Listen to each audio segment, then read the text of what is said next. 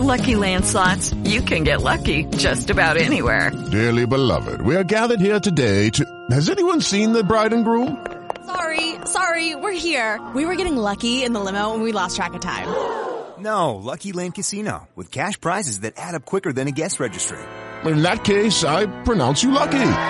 Play for free at LuckyLandSlots.com. Daily bonuses are waiting. No purchase necessary. Void where prohibited by law. 18 plus. Terms and conditions apply. See website for details.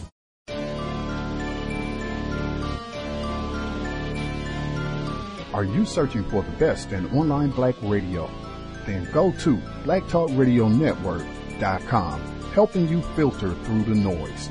Real talk, black talk.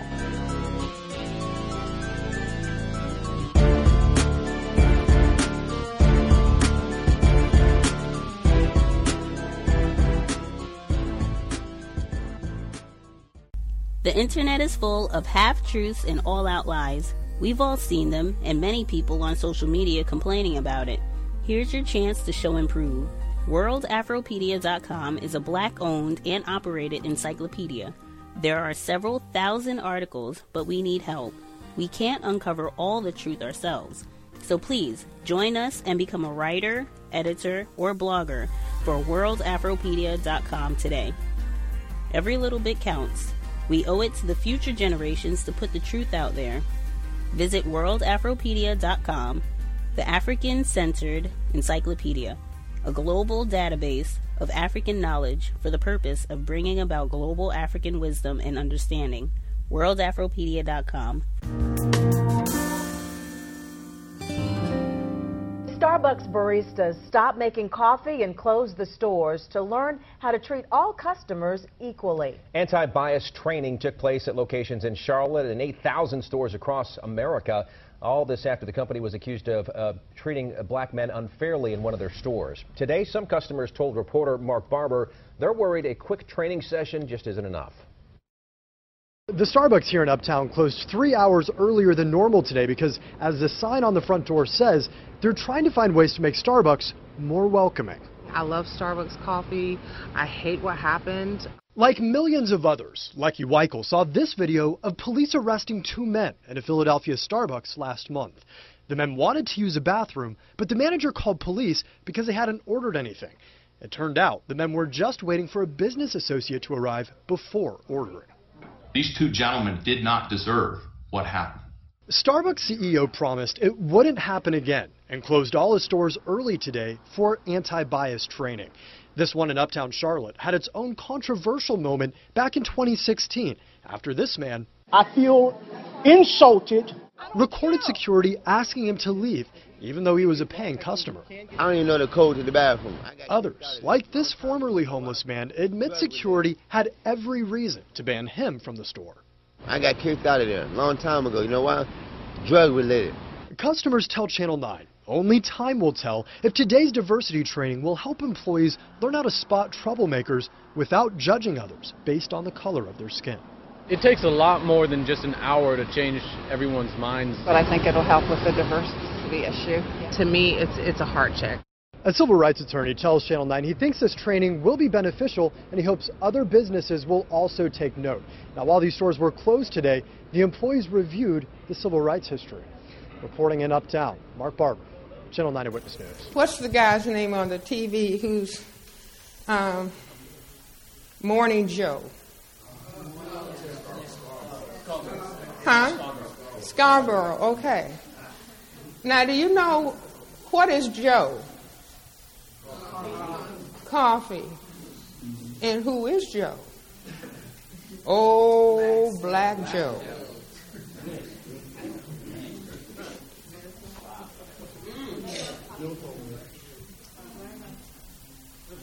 I got I mean that's why Starbucks is a billionaire company. I gotta be putting some of that black stuff in. Uh, I can't get started. If somebody were to say to Joe Scarborough, you're talking about taking in old black Joe. I remember in the Second World War, my dad was in the war. We, why do you call it Joe? Dad said, it stands for old black Joe. See, that was the most important thing in the Army your coffee. Morning Joe, you know, right?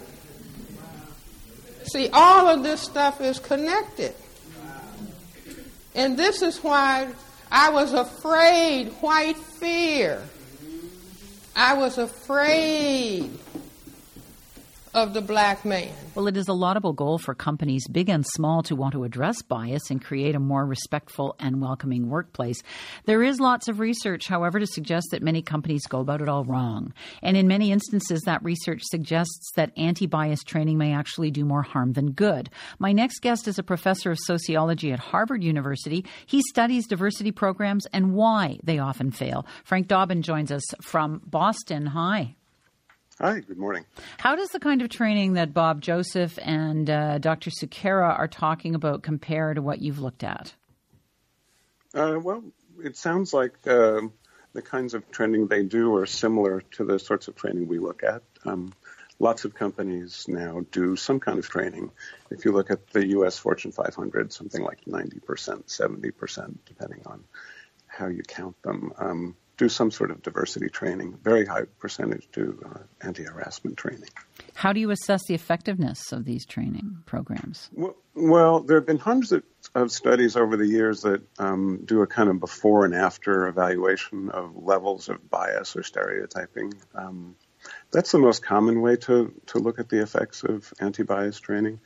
And across those studies, um, the big picture is that anti-bias training doesn't really do much to change people's levels of bias.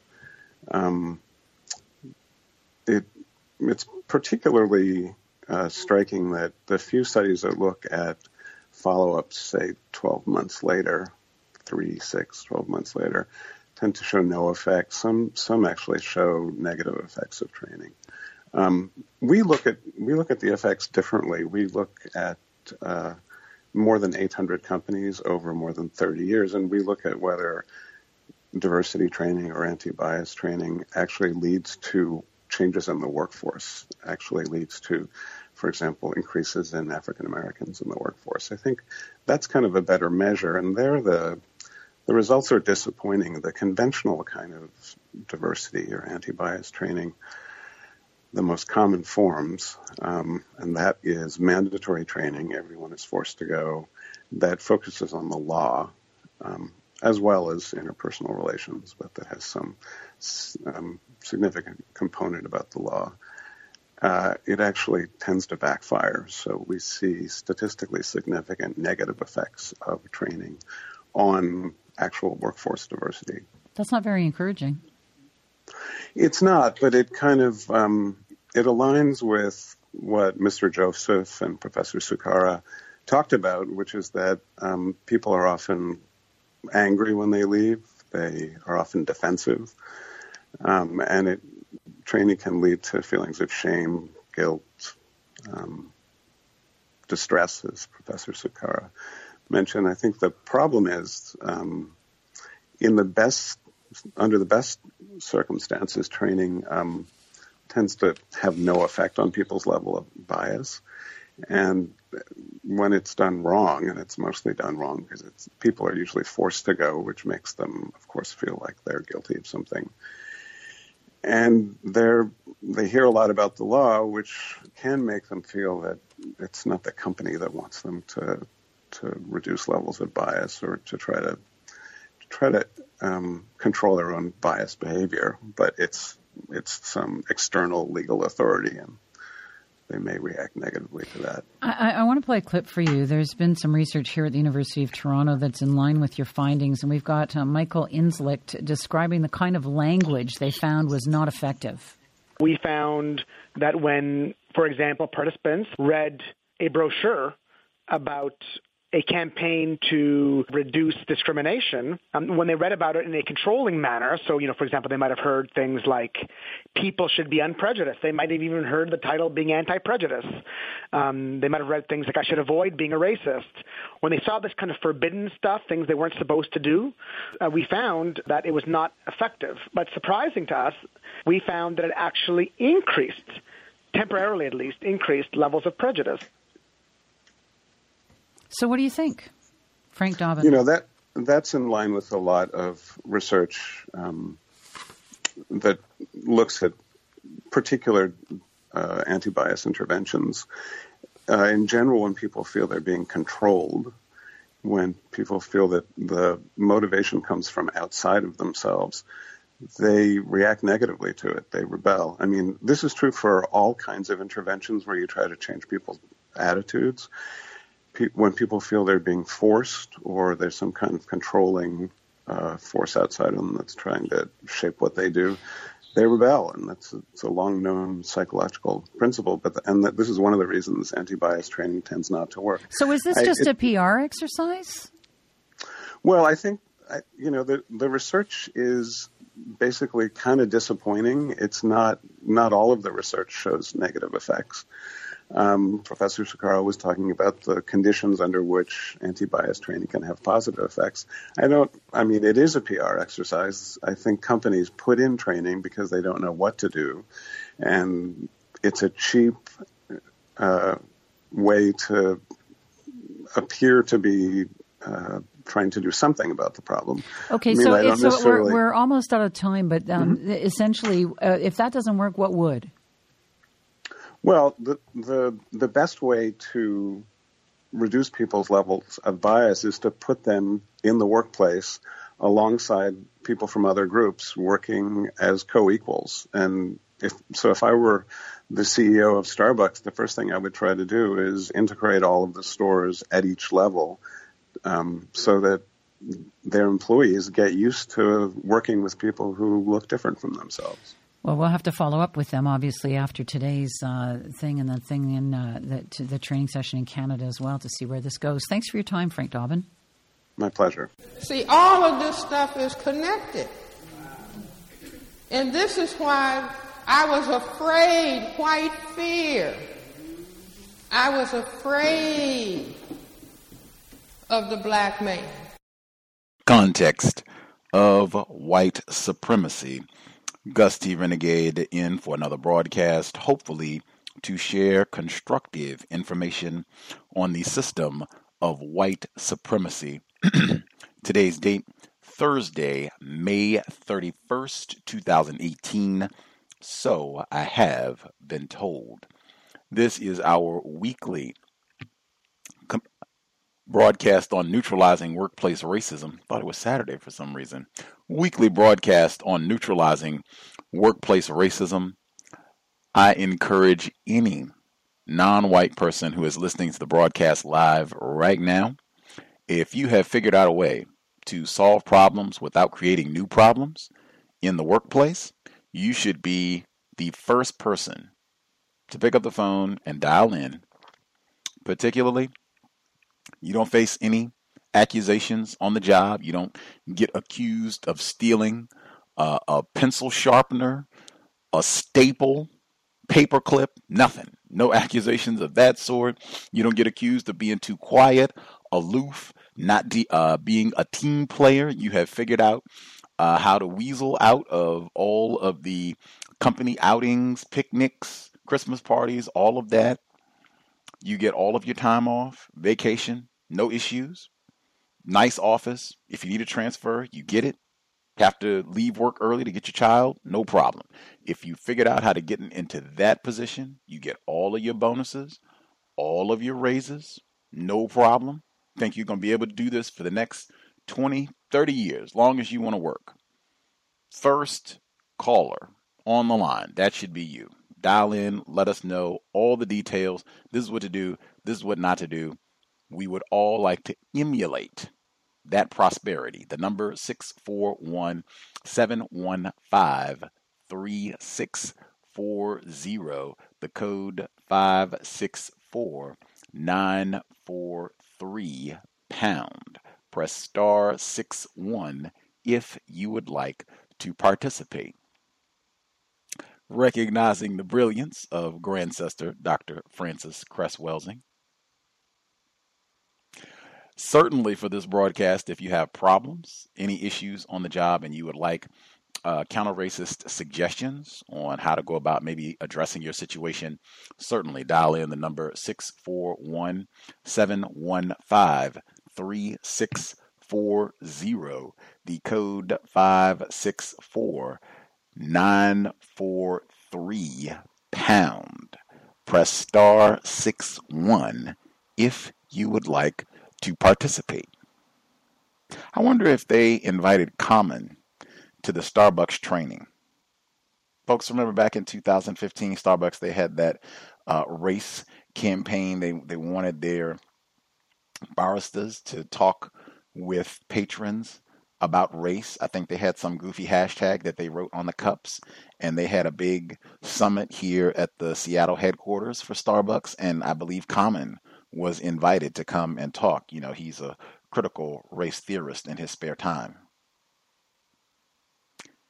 Anywho, quick thoughts on the segments that played at the beginning. Oh, actually, if you do not want to call, if you want to drop an email, untiljustice at gmail.com. If you want to email your commentary about workplace racism, we can read it on the air if it's your own situation. Uh, if it's details on how to emulate your workplace success, you can email that as well. Uh, or if you have commentary on what's been discussed on the broadcast, email again untiljustice at gmail.com if you want to remain anonymous and such.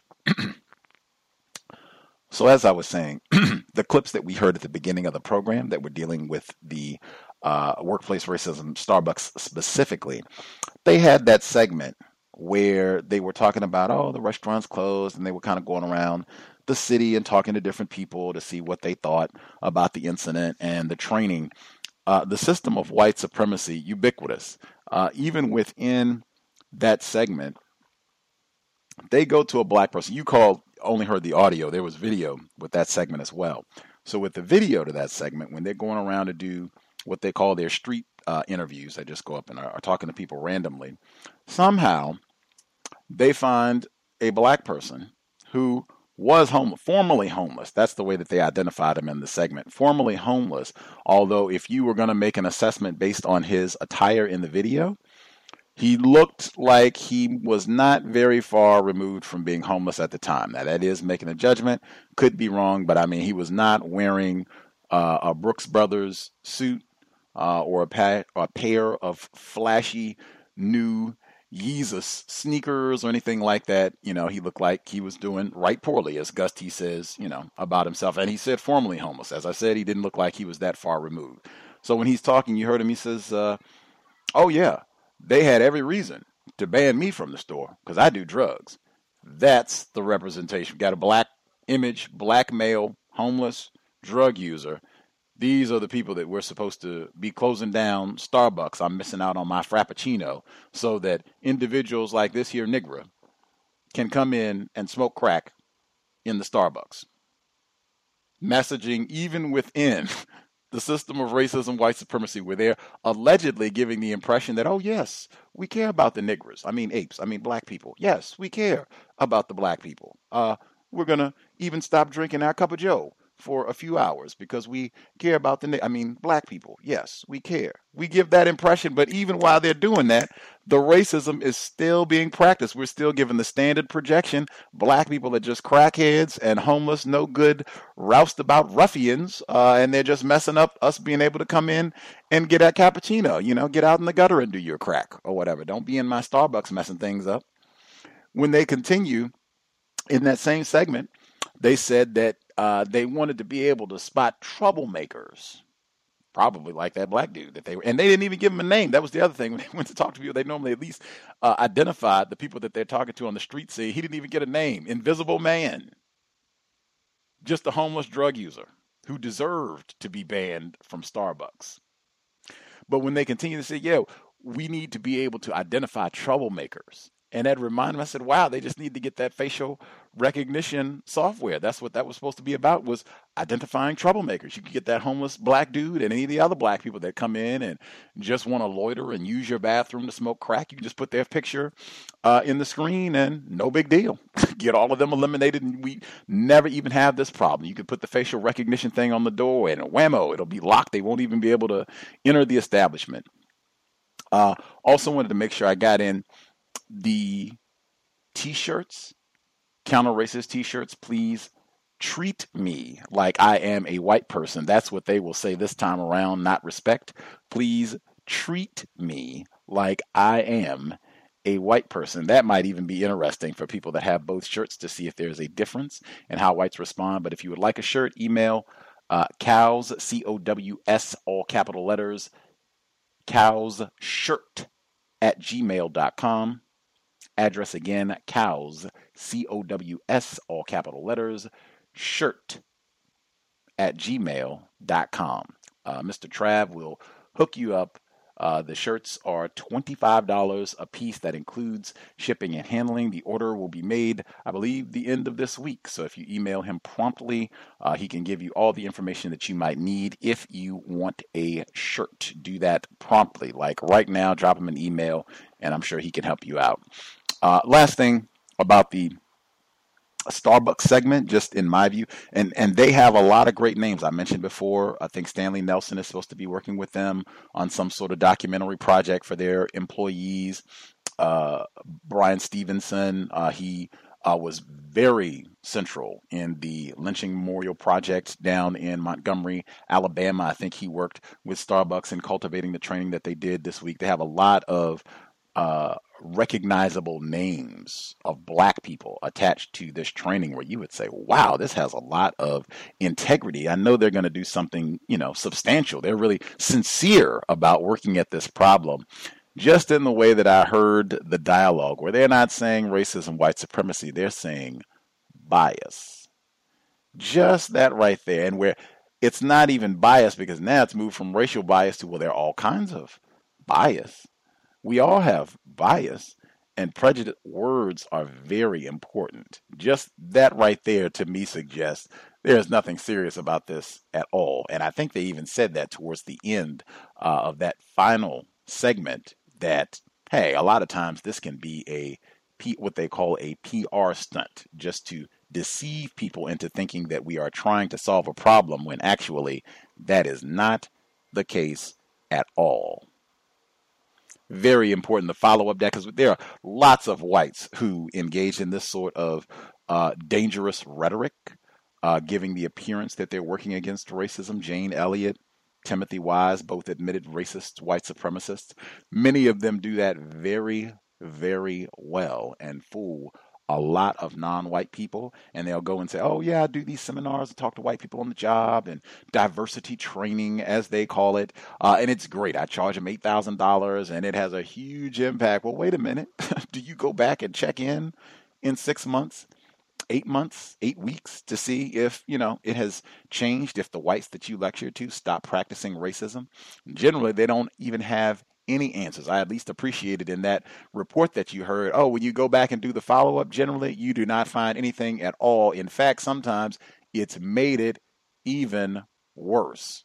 Race soldiers resent being told how they can treat the niggers on the plantation.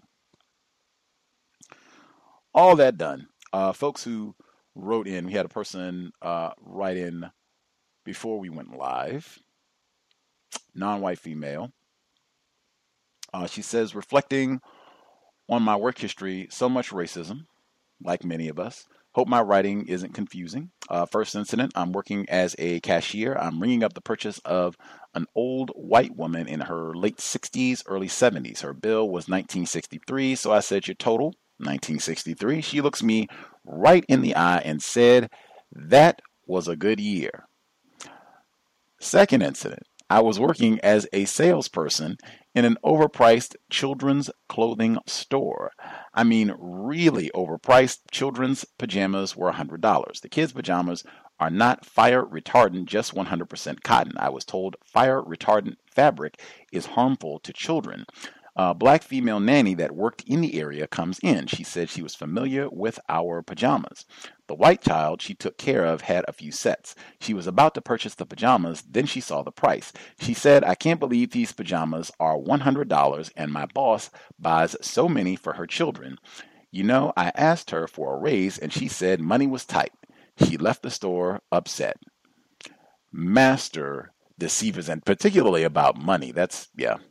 Uh, third incident, it was my dad's birthday, uh, and I was going to meet my family after work for dinner. I was walking to, I was talking, sorry, I was talking to a coworker about it when my boss, white woman, interrupts the conversation to ask who I was going to dinner with. I said my family to celebrate my dad's birthday. Your dad, she asked. You know your dad? I looked her I looked at her and said, "Yes," slowly. She looked at me surprised and said, "Oh, cuz I never heard you talk about him."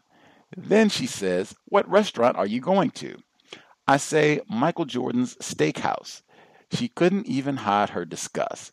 Disgust. She gives me the typical look and says, "Oh, my dad isn't a big Jordan fan and he doesn't eat steak. He just wanted to go." End of uh, correspondence. I have eaten at Michael Jordan's restaurant. The food is not that grand uh, to my recollection. I think it's just one of those, if you go to Chicago, you're supposed to go to Michael Jordan's restaurant to check that off your visiting Chicago bucket list. At any rate, I think this is why we talk consistently on the program. Mr. Steele, Ken Steele, talking about food once again, and it gets to tacky. Uh, but this is why we talk uh, regularly uh, about uh, you know having a code about how you deal when whites ask you about personal matters, and really making an effort to not share because I mean the tackiness you can clock it. You got about ten seconds probably, if that, before it gets somewhere tacky, trashy, uh, just downright repulsive uh, in the commentary and or just being nosy. Again we can't forget the surveillance aspect and just trying to get more information to better control you uh, and have more details to better mistreat you in the workplace. Uh, but really making that effort about what i'm going to share not talking about family goes back to why i say you know no pictures and all that stuff and having just not even engaging in those sort of uh, conversations uh, with whites, uh, the the dad, the, just all of it. Her, oh, you niggas know your your father? My goodness, I can't believe he wasn't out or in prison smoking crack or whatever. Uh, and then, wow, these niggers are going to Michael Jordan's restaurant. I can't believe it. I can't believe they're not in an alley somewhere, going to McDonald's or what have you, going to Jordan's restaurant. Consistent, I think, and a number, uh, I think, of black people that have called to this program have talked about when whites see them doing something, going on a vacation, or you get a car, or anything that suggests you are doing better than a struggling Negro in the cotton patch. Oh, the disgust. And then we have got to do something, uh, maybe even increased hostility as a result of finding, wow, this person, this this Negro is is doing better than I think they should be.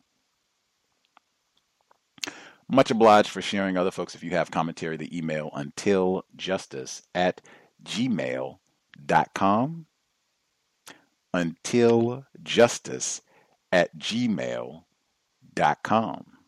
We'll make sure to include your commentary on the air. Before I get to the callers, also want to make sure I didn't get to check the switchboard to see if he's with us now, but Mr. Steele, I too am super thankful that he is healthy, doing well. He told us about uh, a horrendous car accident over this past weekend on the compensatory call in, uh, where I believe he said it was a semi truck that hit him on the road. And thankfully, uh, he survived and relatively unscathed, uh, thankfully. And I forgot to say something about that on the program. I was so uh, scattered in terms of mentally just being all over. I meant to get in uh, my gratitude too that he was healthy and doing well. Thankfully, many of the listeners did so. I neglected. I am a victim of white supremacy. My apologies to Mr. Steele, but I and many of the listeners very very thankful that he is healthy, doing well, and uh, hopefully uh, it was some whites' faults directly, uh, and you can rack up a extraordinary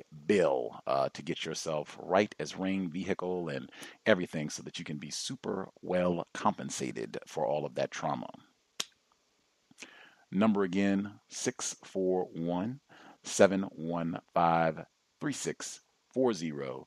The code 564 943 pound. Press star 6 1 if you would like to participate.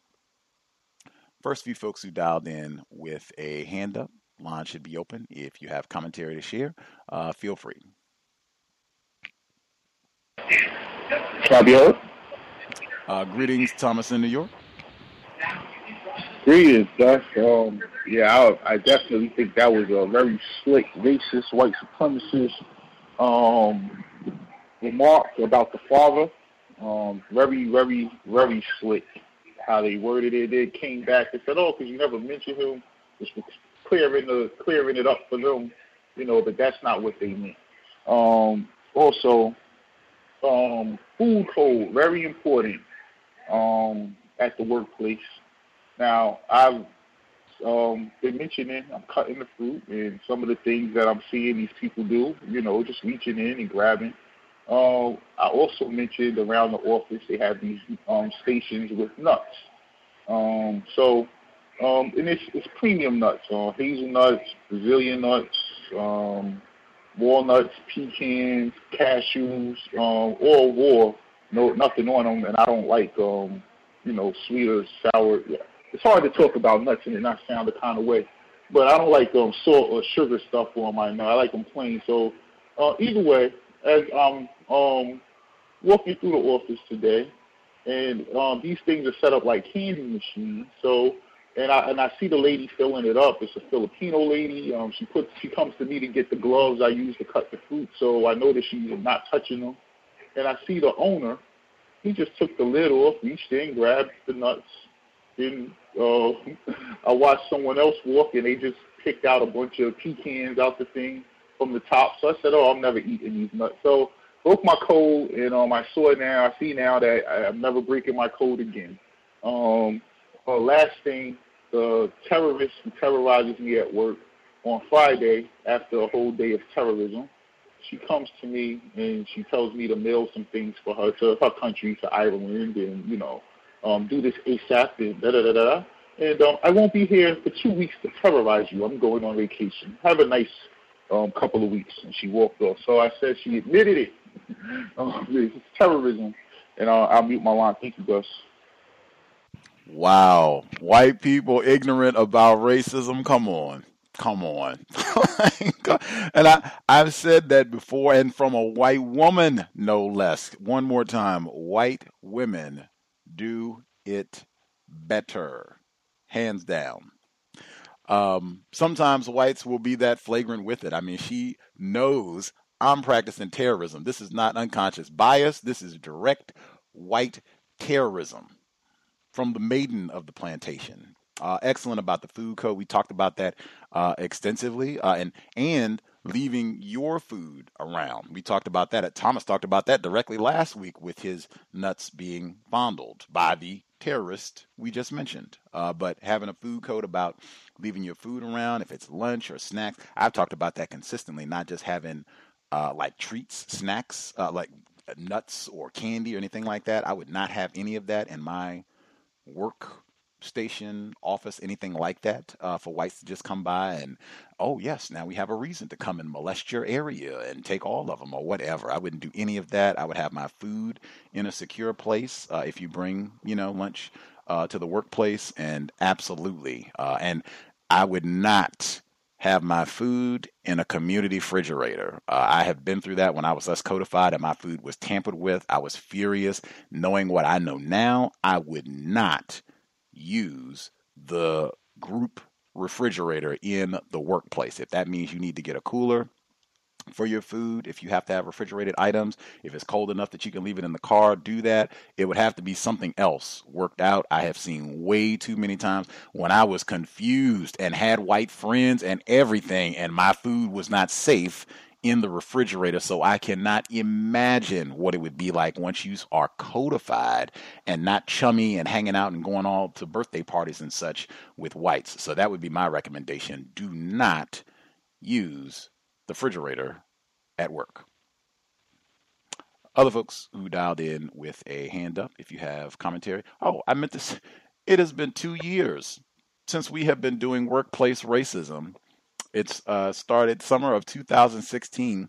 We have come almost full circle. When it started, we were competing with the freaking NBA Finals and the Golden State Warriors playing the Cavs to be back two years.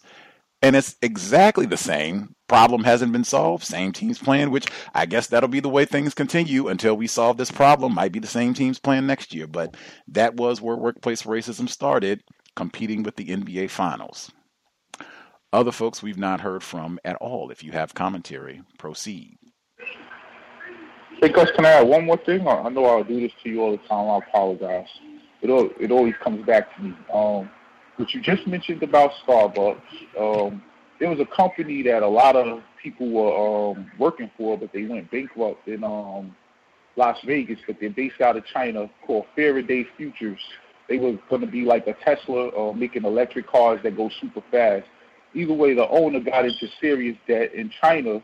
He um, went to get on a plane, not accepted, um, based off of his visual image. Went to get on the bus, car won't work, based off of his visual image. He's um, considered a, a social threat, um, and nothing works for him. So just imagine us at Starbucks. Um, get the coffee, not gonna accept us. I just thought that was um, on point what you said. Troublemaker. That's what they said. No more troublemakers in the future. Be locked out of everywhere. Uh, folks we've not heard from at all. If you have commentary, proceed.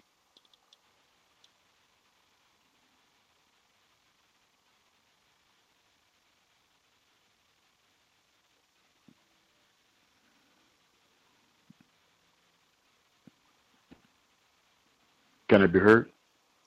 Yes, sir. Greetings, retired firefighter. Greetings, everyone.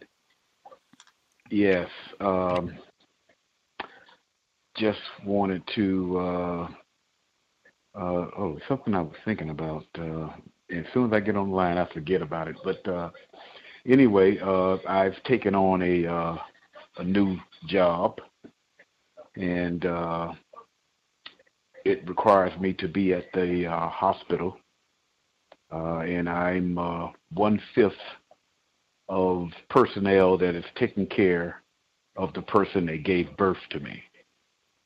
Uh, I've been at the hospital uh, on a shift since the day that white people call Mother's Day. So that's what I'm. That's where I'm reporting at. Reporting from right now. Uh, my mother being 90 years old, uh, and I'm seeing the revolving point to whereas she taking care of and feeding, you know, bathing, you know, that sort of thing of five children, and now they have lived long enough, and she has lived long enough to now we're having to do that for her. Otherwise, I'm observing the hospital personnel at the same time. And uh, basically, what I see so far is the uh, the way that they uh, articulate with our mother, and primarily it's condescending. Uh, she is not addressed with a title. Uh, she is called uh, honey and baby and sweetie, you know, those, those type of things, uh, as opposed to giving her a title. Uh, I have mentioned it to several of the personnel, white and non-white, as far as they're concerned. Uh, with the non-white personnel, I asked her, uh, this is the RN, I asked her, how old are you? She said, 25. I said, well, you're young enough to be my daughter. Actually, she's young enough to be my granddaughter. Uh, and I said, uh, and I put it in terms of a question, don't she deserve the title? She's 90 years old, and I don't even address her with a as a with a first name. And uh, she thought about it, and the good thing about it, she corrected her uh, her uh, uh, address. Uh, and in turn, I've been mentioning to several of the personnel that I have been witnessing with that behavior. Uh, but stay tuned. I'll probably be here, maybe, perceivably, maybe here for another week. Uh, as far as I'm concerned, eventually uh, she's going to. Uh, we're going to take her home. Uh, eventually, sooner, hopefully. Uh, last but not least, uh, yes, diversity, diversity, quote unquote, training. Uh, from my experiences, uh, what it uh, creates is anger with the white people. Uh, I the, the the sessions that I've sat on on the fire department, it makes the white people angry. and because first of all, because they're white and they do not like the idea, even another white person that was, that was who was conducting the meetings, the meeting, uh, even another white person to tell them on how to think and what to say. As simple as that. So I mean that's like obvious to me that that particular situation does not work at all. Uh, and uh, and it's just something to say that we we uh, went over. The same thing I think about the people like the so-called uh, anti-racists, like the Jane Elliott's and uh, and the uh, uh, you mentioned his name earlier in the program, Timothy uh, Wise. Tim- Timothy Wise. Uh, I mean, it's no way. There's no way that they even are still alive if they were consistent as they pretend to be. Uh, white people would, would harm them in uh, permanent ways. Uh, let alone talking about, can you imagine a, a white child comes home and explains what Jane Elliott did in that classroom to her, and she tells her parent or parents about it. I mean, come on, no, no way in the world that's going to be that's going to be a consistent situation, and white people don't react to that white person. And uh, that's all I have to say. I'll listen to others uh, in their uh, participation. Thank you. Appreciate that, retired firefighter. Uh, great black self respect. Uh, wish your mother the best. Hopefully, she can get out of there pronto. Uh, that is, uh, wow, what a task. Battling medical apartheid. Harriet A. Washington, top five. We talked about that uh, all the time, and that exactly that having a healthy person at your side. If you have to go to the hospital or get any sort of medical treatment, have somebody who is there who is healthy, thinking, so that they can observe, ask questions, and just uh, look out for your best interest, because uh, that is certainly an environment where racism, white supremacy is rampant. Uh, just, just that right there to look out to make sure that uh, how they are addressing your mother, whomever the loved one happens to be. Oh, there's there's one more there's one more thing if I if I can, uh, because the uh, the eldest her eldest child is, is a retired registered nurse, and uh,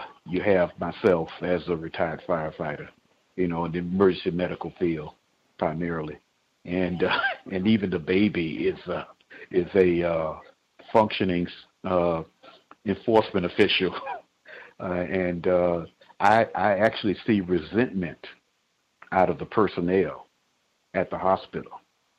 Uh, even with some of the non-white people, I see some anti-blackness that occurred. Uh, the the youngest uh, stated that she thought that uh, one of the personnel was uh, had an attitude, uh, primarily because my my older sister, she knows every point of the uh, treatment or the care for patients because he literally was doing was doing this for about 30 years you know so she's very much aware of it.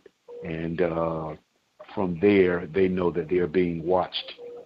And just like any any job you got some people who who they may have the qualifications but that doesn't have anything to do with the ability to perform and the will to want to do perform in a correct and uh, uh, efficient way. Basically, what Mr. Fuller says, practicing justice, and uh, so uh, so that's what she has because that's what she she produced. I'm talking about my mother. That's what she produced, you know, out of us, and uh, so uh, we're on it, and I'll stay tuned and give some updates if she stays that long. Thank you context of white supremacy. Much obliged, retired firefighter. Uh, other folks who dialed in, if you have a hand up, again, star six one. If you dialed in, if you uh, have commentary that you'd like to share on what's been uh, discussed so far, or if you have your own situation uh, that you want to share. So again, if we have any folks who have figured out counter racist codificate, uh, codification in the workplace that works well so that you don't have problems with whites. They call you sir, ma'am, every time. Get your paycheck correctly. All of that, we should definitely hear from you.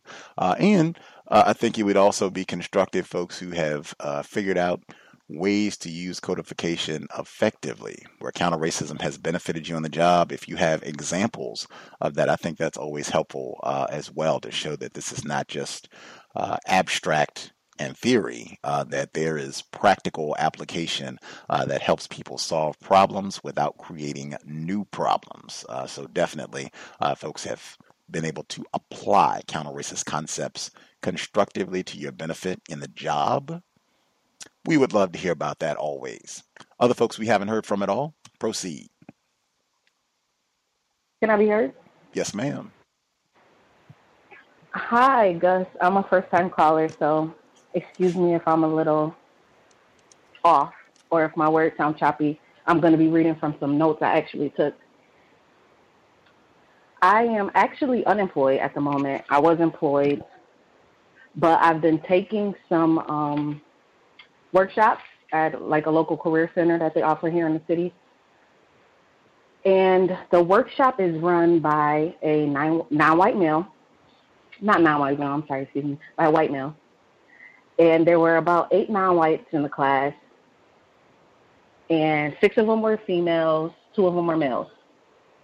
So, what piqued my interest in taking notes initially is I was listening to a broadcast on YouTube and I heard someone mention that they kind of do these social experiments where they'll call somebody sir or ma'am or something something with titles. So um, we go around the room to introduce ourselves, and everyone does their introduction. And one of the non-white males in the classroom, a black male, he refers to himself as Mister. And the reason why I started taking notes is because I took kind of notice of the way that the instructor reacted, he was kind of like, "Oh, Mister." Nobody else had introduced themselves in that way, so he introduced himself as Mister, and he wanted to know what the last name of our instructor was, the white supremacist suspect male, and he says that the um, white male says that he hates being called by his last name because it makes him feel like his dad. So, in rebuttal to that, the non-white black male says, well, I'll just call you sir as a conveyance of respect. So he proceeds to um, call this man sir throughout the remainder of the workshop. And I just thought that was interesting. I haven't really um, dissected it too deeply yet, but I just thought that was kind of interesting, especially in light of what I heard a previous caller mention on the broadcast. So um, this white male who was running the workshop, I had met with him previously when he where he invited me to this workshop. But in our previous meeting, he mentioned LinkedIn, and I'm not sure if the callers are aware of what LinkedIn is, but it's kind of like a Facebook for careers.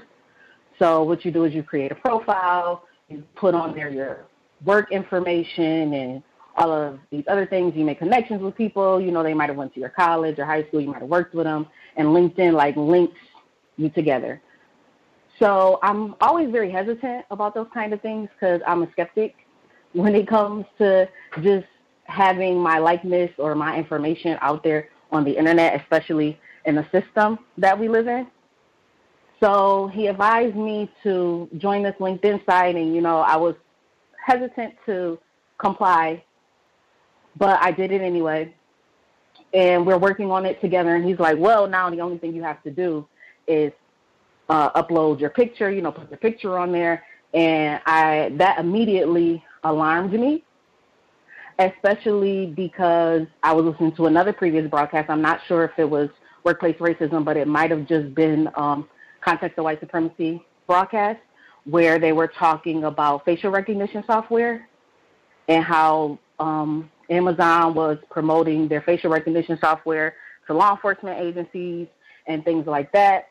So, so that kind of was very off-putting to me because I'm not somebody who does like Snapchat and Facebook and all that. You know, like people are getting crazy about the filters and things like that, which is a form of facial recognition that I'm very skeptical about, like I said, because of the system of white supremacy that we lived in that we live in.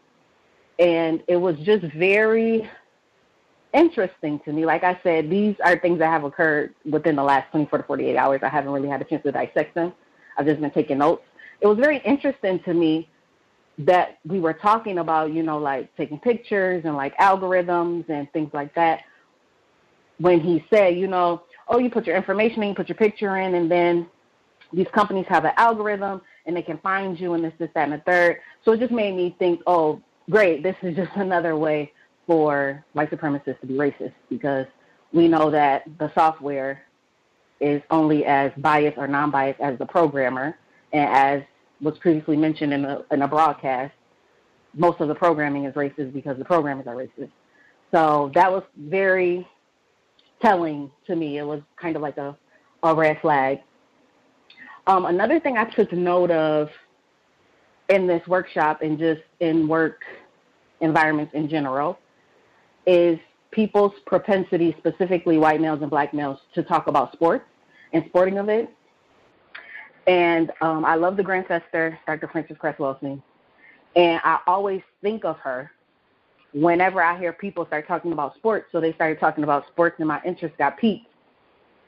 And the um, the white male who was in charge of the workshop, he mentioned track, baseball, and football. So I thought that was interesting in this environment that he was talking about sports where he was making like these little sports analogies and him and um there were two non-white black males in the class they kind of had little asides about football and things like that and trying to you know there were a few instances where they tried to engage me in the conversation but i was staying on code i was just observing and taking in my environment, taking in all information that I could about the interactions.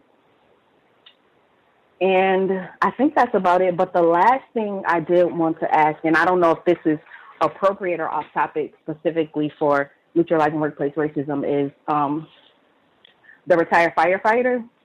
I noticed I live in um, a city that's very segregated. I don't know about every other city, but my city specifically, there's statistics and data that shows that it's a very segregated city. And I noticed that recently there's been a lot of media locally and even kind of nationally about fires and firefighting. And I was just kind of curious as to what is the agenda with that. Like they have that new Fahrenheit um, 411 movie that came out with Michael B. Jordan as like he's a star. He's like a black firefighter, which is rare from my experience because the city I live in, the population of firefighter of black firefighters is like very low. There's like one black woman who's a firefighter, and then there's a few black males, and then the rest, of course, is white males. But in my city, they recently had um, a test, a firefighter civil service exam in the last few months, and then like two years ago, they had another one, which is where most of the influx of the black male firefighters came from. So I was just curious as to what is this push about trying to get black men to be firefighters? And I think that's it for me, and I'll mute my line. Right on, first time caller. Uh, hope the cows has been constructive, uh, helping you get a better, more accurate understanding of white supremacy racism. Glad you were able to uh, dial in. Experimenting in the workplace, great. Uh, your observation about the black male who, uh, I guess, identified himself as Mister and then would not call the white instructor by his first name, just said, "I'm gonna." Uh, call you sir. That's that's interesting all the way around to not even call the person by their name. Uh, you're just going to be sir. That might be a code some others want to adopt in the workplace or other situations uh, as it might be helpful to you without causing any problems. Uh, I think the sport, we talked about that before. I think the sports in the workplace, and that's another one that uh, my, my suggestion is even if you are into sports, if you're at a sports bar right now with a nine foot, you know, HD screen watching the finals, uh, when you get to work tomorrow, Oh no, I didn't. While we were tied up, I'm not really into sports like that. I don't really follow basketball. Nope. Uh, because that's another one. Really, anything. But I, you really want to. If you're going to be talking, you want to be talking about things related to the job, not engaged in just casual uh, banter. Uh, that is giving opportunity for whites, the tackiness, the trashiness, uh, to come in. Just be on task. Be known for being serious, being talking about work, and definitely no, I do not watch any sports. I don't follow any sports, and I am not going to be engaged in any sort of casual chit chat about sports uh, with a white person on the job. Like, no way. Um, the I don't really see a push. I do see, I have been seeing, I think I've been playing quite a few in terms of reports about racism involving uh, the fire department, but I do not see a push to have black males or black people, period, be firefighters. Uh, I think I've even seen reports where uh, black male firefighters have been victimized and mistreated, where whites seemed like they were upset about uh, having a black male firefighter or a black firefighter, period uh, present amongst them. So uh, I can't say that I've seen a push to encourage black people or non-white people in general to be firefighters, but I have seen uh, more incidents involving white supremacy, racism, and and firefighters. But I mean that would that could just be they're they're getting a little bit more publicity now. That would be the case with with all areas of people activity. I mean, if you if you knew all the data, it would be you know subway employees practicing racism, people that at the Coca Cola factory practicing racism. Uh, you know, you could just go through all areas of people activity, and if you had enough information, that's what it would look like. Whites, all the things that they're doing, and all all over the world all day long uh, as we as we proceed, I guess people can can respond to that if they've seen evidence of, of black people or black males specifically being encouraged uh, to join the fire department. We can respond to that as we go.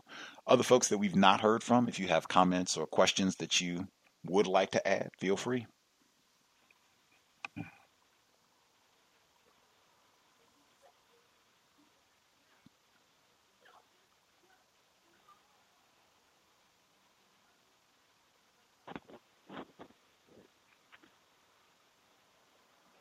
May I be heard? Yes, ma'am. Hi, Gus. Hi, all other callers. Um, I'm calling because referencing the um, Starbucks um, recording from earlier. So um, I had realized a while back that, hey, you know, I only know what I know, and I can only think how I think and how I've been raised and becoming, of course, realizing I, I didn't know the terminology, but I realized I was a victim and wanting to kind of get in the heads and the minds of white people. You know, what do they say? Like um, we've said before, what do they say when we're not around, or what do they type? You know, because I see they they're very bold and very rude, especially on Facebook when I read their comments in the comment section. So there's a website um, that I go when I really want to kind of see what the whites are thinking. Could I give that website? Is that possible? Oh, let's hear it. Uh, citydata.com. City dash data, dot com. Are you familiar with it? I don't know if you are. But if you go in, it's like this site that um, talks about demographics and it highlights all over the world. Every state is in city data but I particularly go into the forums. So, of course, if you know how forums work, they have all different types of topics. Every topic you can think of, they, they have it on city data. So I, I'll go and I'll look in the current events and kind of see what the current event topics are talking about. So I uh, was looking for, and I found the Starbucks and kind of wanted to see what the whites thought about the bias training.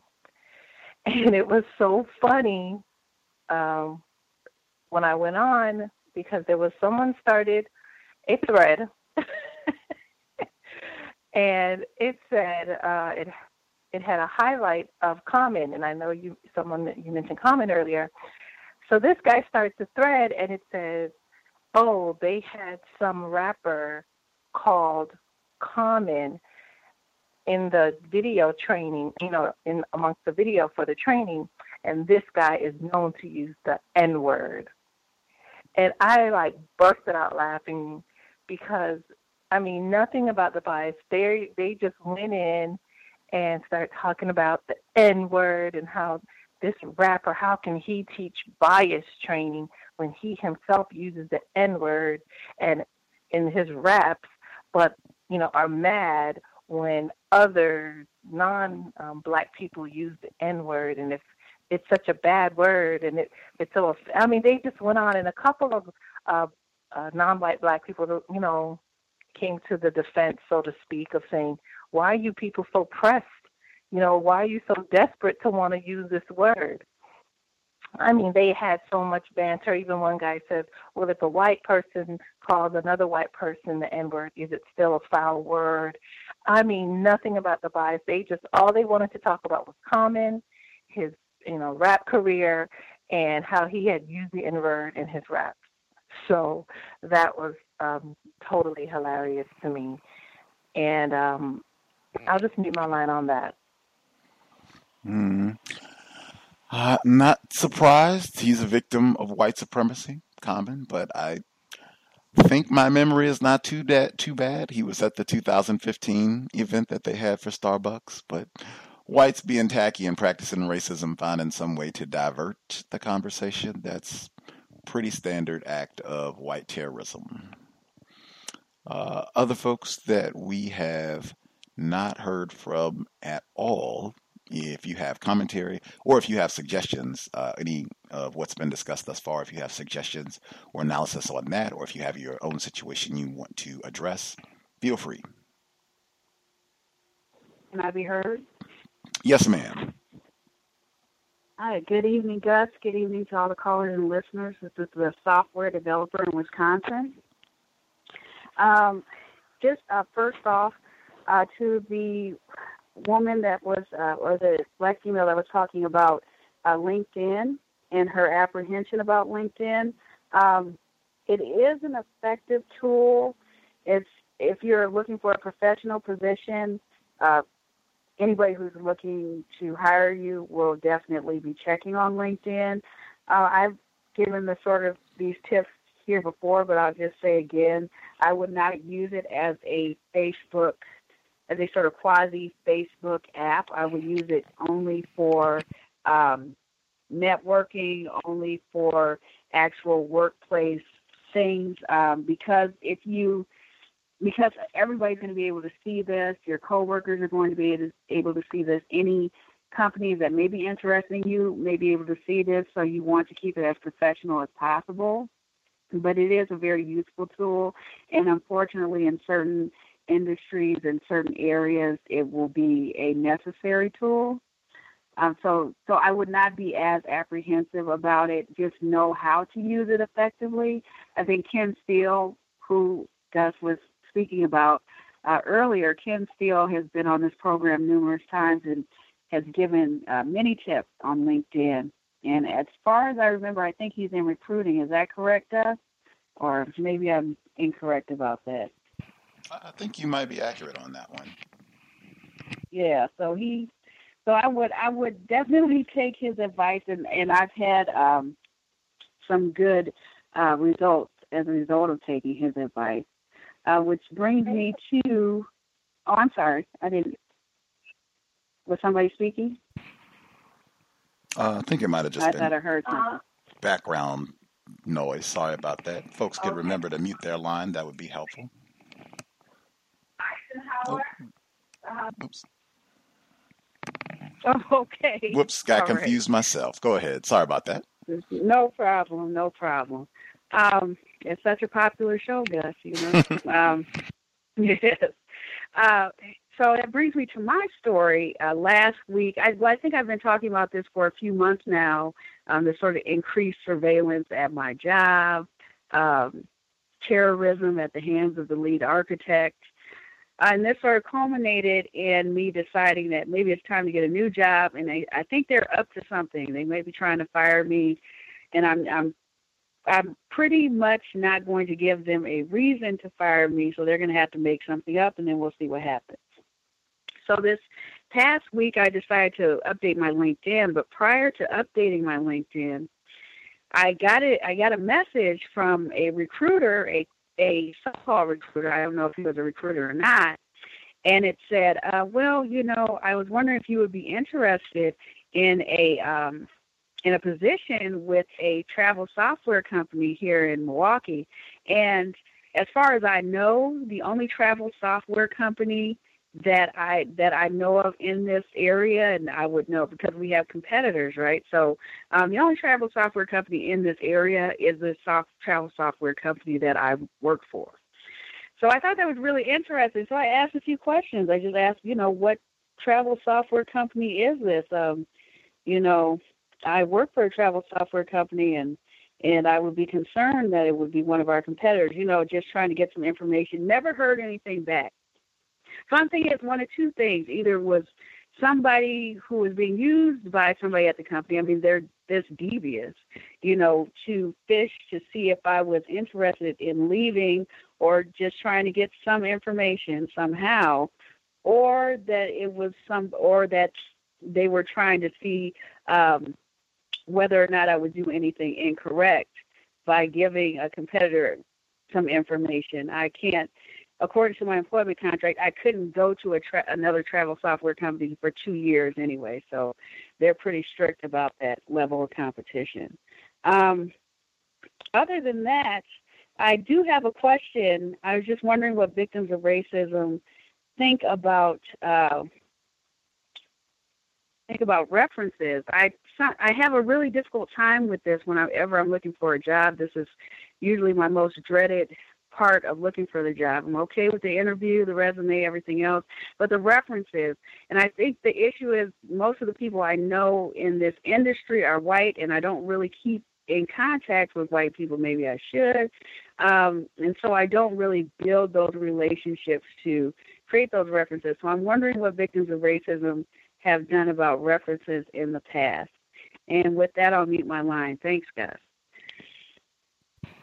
Great question uh, for building references and uh, sources for references as you build your career.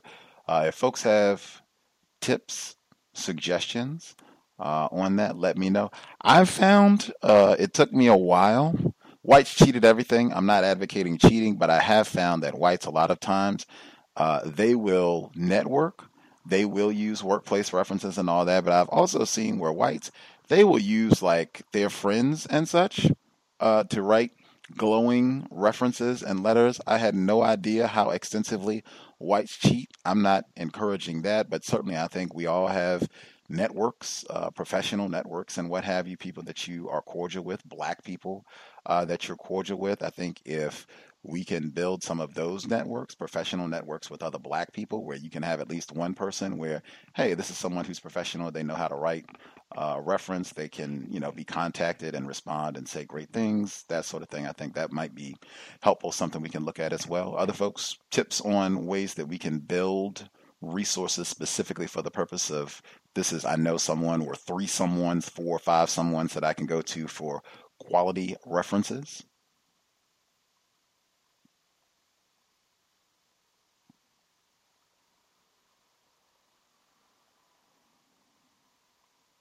No tips, maybe. I guess. Stacy in the UK. Get my timestamp here. Joining us live. Two oh, it's about to click. Give me two seconds. Two oh eight a.m. Friday morning, June first already over there. Wonderful to hear from you, Stacy. Um, hello to you guys and to the rest of the calls. Apologies because I didn't hear most of the program, but just on the um, well, two things LinkedIn, and I didn't hear the person's query, but on uh, LinkedIn, oh, sorry, I'll answer the questions uh, on references first. I mean, I would try to go to professional people I know professionally, and maybe it's different in the US to UK um, most employers will ask for a professional reference. Um, I guess it doesn't preclude your second referee being someone you know outside of your immediate employer, but sometimes they're quite specific, so maybe the context is different as well. But I would, you know, sometimes go to organisations that I've worked with or um, companies that have been, um, you know, well, part, partner partner organisations basically, and anybody that I've built a good relationship and in a professional context to get a backup reference, um, whether that's a non-white person or a white person. Um, but I do think it's even for me, you know, I, I know that I'm not as good as I should be in terms of building up that reference bank, and I think it's worth all of us um, making that part of our strategy anyway. And with LinkedIn, so I didn't hear the person's question, but um, I've noticed that LinkedIn seemed to have recently updated a lot of their functions, um, the look and feel of the site itself, but also some of the functionality. So I, I said "What?" um, a while back that I had gone through and made sure that I blocked people in my current organization who I don't want to be able to see my page anyway. Um, but depending on how you go into all of the preferences on LinkedIn, you know, you can um, be seen by other websites. So I just think it's worth checking, doing a search on yourself and seeing what information is accessible and then adjust your settings accordingly. So um, you can either, for example, limit other search engines which can pick up your your um, your LinkedIn page, and also what I found useful is to limit the people who can actually see.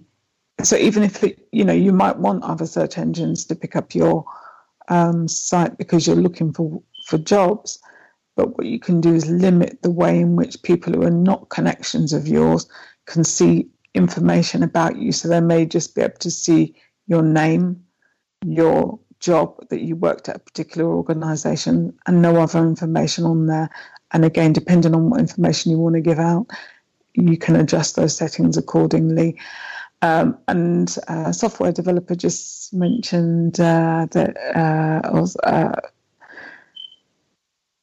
she was being contacted by um, people recruiters. And it's really interesting because that happened to me recently. Now i can even though i'm not still not in the office i can um, log in remotely.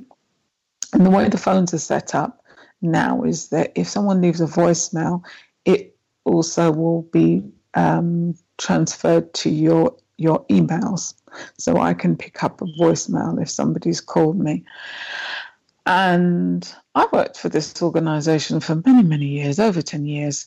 I've never been contacted by a recruitment agency. Um, and certainly I don't give out my number, not least because I tend to function using emails. I very rarely give out my number, not that people can't find me, but I very rarely give out my number. And I tend not to be contacted by recruitment agencies. But very recently, I got a message from a, a voicemail from a re- recruitment agency to my work, my my, my work number, um, wanting me to get in contact, and I just figured, okay, this is somebody either trying to see if I'm interested in leaving or trying to encourage me to leave, or some kind of surveillance. So I just absolutely ignored it because it just didn't feel right. And and I go with my gut instinct when something doesn't feel right, then I just ignore it. Now, you know, it may have been the best job in the world, I don't know, but you know, um, not that I doubt my abilities, but that just didn't seem right, and it was very out of the norm. Um, so yeah, like the software developer. Um, uh, I hope I'm calling her by her right tag, but um, yeah, you know, you know, all kinds of tricks will be played to encourage us to leave and to undermine us or just to check upon us. I've got a couple of other updates, Gus, but I'll meet my line there.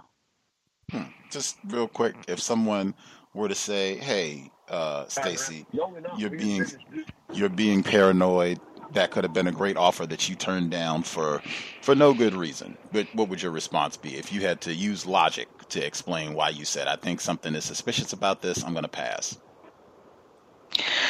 Um, uh, put it this way, I might well be paranoid, but that doesn't mean they're not out to get me. That's my response to that. I, you know, the fact is, sometimes these things aren't necessarily easy to explain, logical, whatever.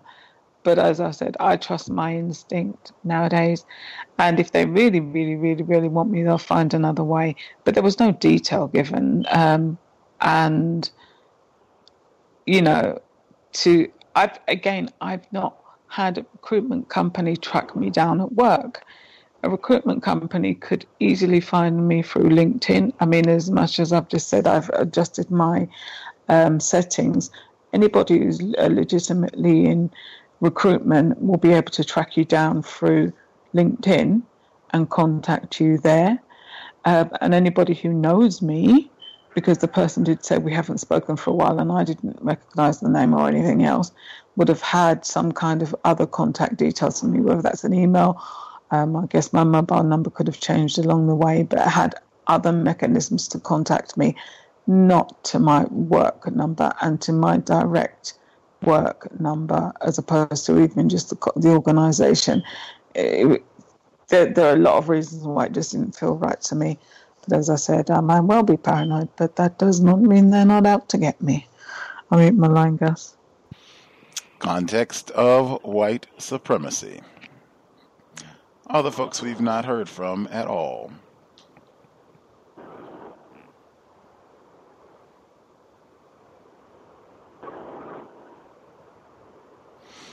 I feel like I'm I'm hearing folks waiting uh, in the background. Are there other folks we've not heard from who had commentary? Uh, yes, sir. Uh, thank you very much, sir. Greetings to Gus, the host, the listeners and callers. Um, speaking of uh, Starbucks, I, I did hear that segment in the beginning. There was a video that I had seen on YouTube. It was of a, a white person. He said uh, he sat in one of the training sessions that that was at a Starbucks he took a couple of notes.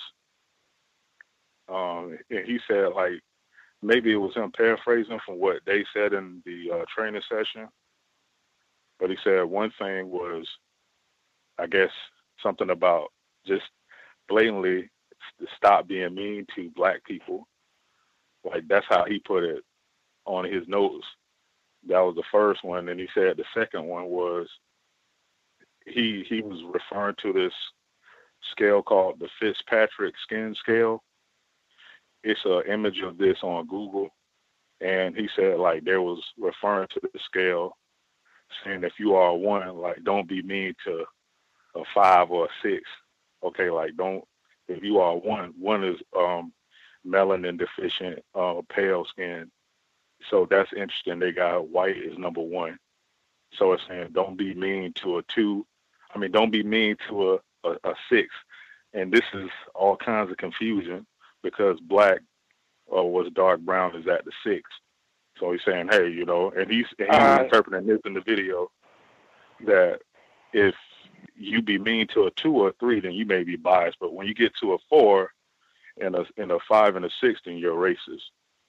Um, and when he got to that, I just pretty much just stopped the video so I guess that was something he's saying that they mentioned at the uh, the anti-bias training. Um, as far as the workplace, I had some uh, incidents that I had uh, been uh, noticing. The other day, there was a, a black um, bailiff, like a, ba- a black um, sheriff, that was trying to get on the elevator, but he was trying to talk to somebody and uh, it was in the morning time, so it's been raining a lot down here. Um, and there was a, uh, a white officer, so I was already in the elevator, and uh, he's using the uh, the umbrella, saying, "Hey, go ahead and get in there, get in there, get in there." So as he's saying, "Get in there," it's like he he's using it uh, metaphorically as a cattle prod or something like he's herding herding along some animals. Like get like get in there uh, like some kind of uh, prison guard or something. And then he he kind of jolted it at me once, and then he said good morning to the uh, to the other black guy. Um, this this incident happened very fast, uh, but I, I thought that was an act of racism, and it was it was like a real kind of um, awkward silence for like about four or five seconds. Um, the my next incident was uh, I was having a uh, a conversation with my supervisor, um, and I had asked her a question. I said, like, when it was about customer service, and I said, what does one do if a customer comes in that's law enforcement and says they're coming for you? And you know, she looked at me like I had this on. I had I was recording this too, and she says, "Well, like, did this actually happen to you?" And I said, "Yes, it did." You know, um, like, has this happened to anybody else? Says, "No, this is the first time I've heard of it." And she would say that I, you know, I'm just afraid of the, of the police, and I just try to stay out of their way. And she finally answered it by saying, "I guess I would say, like, hey, what do you mean by that?" Uh, I don't know if you were joking or anything, but you know, why would you say that? But that was the extent of uh, that answer to that question. And my uh, my next incident was uh, I was told to take a picture or well, because I got my promotion recently because I figured it wouldn't take too long to get it, but it was supposed to have been done like five, six months ago. And I sent the email on the 10th. And just yesterday, 5:30, 2018, they uh they signed me off so I can get the promotion done. But what was suspicious was the uh the the um the executive white person or one of the top white people. They came to me and wanted me to take a picture with the uh the the clerk, I guess. And then I predicted that they was going to do this because, as you know, it's the end of the month and they're going to do a new circuit rider. So I, I predicted that they were going to exploit my um, my achievement. I guess they were going to exploit it to utilize it for the the newsletter. And so he says, yeah, you know, uh, the clerk wants to take a picture with you. So I just went on ahead and uh, and I took the picture. So I guess they're supposed to have a huge write up about me in the morning for the new um, newsletter. So I thought that was um, very tacky because the, thing that's really stood out about it was that I told him I was I was like, hey, you know, I don't have my certificate. I took it home with me because that's personal information. I don't want to leave that sitting around. But he says, "Oh well, you know what? Uh, we'll we'll find something." You know, so he got he got a copy of my certificate, okay, and just so I could take this picture. So uh, that happened today, and that's the only thing I have to share right now. And thank you.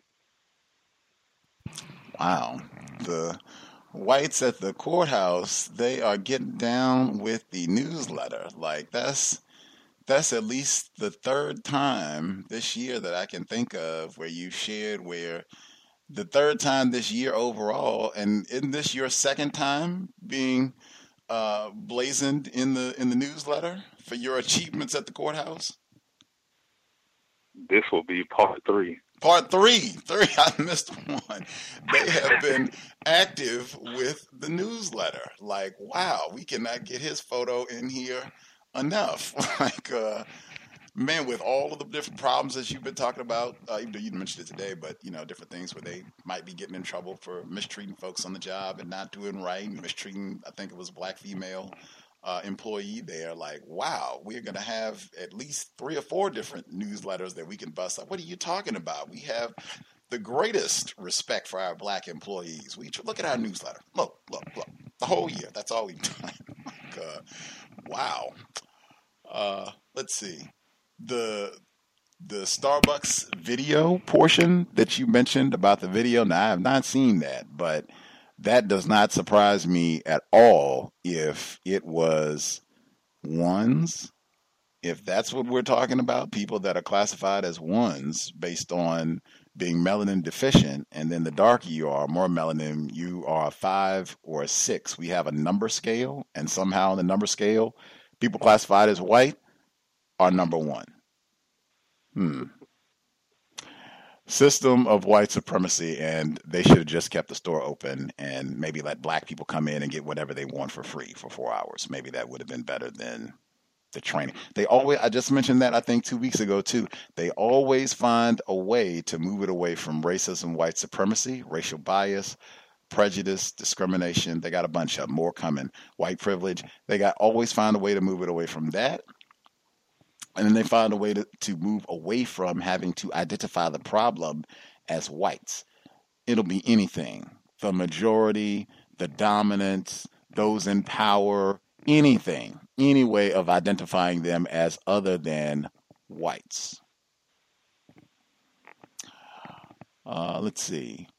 Not surprised with the metal incident either about the police, her comment about the police situation. Not surprised at all. Uh, if, let's see, other folks that we missed completely, uh, if we have folks who have not made any comments, uh, the line again, or number rather, 641 715 3640, the code 564 943 pound. Press star 6 1 if you would like to participate. We did have that question about uh, references. How does a black person, a non white person specifically, go about uh, making sure that you have resources, maybe two, three, five people really, uh, that you can rely on, that you know that they will be able to write a quality reference uh, should you need one. Uh, have people found ways of getting references, or even making sure that you have one or two whites, race soldiers, that you know, hey, this person is classified as white, but I think they will write me a reasonable letter that you know would help me land a job. We have any uh, folks who wanted to follow up on that question?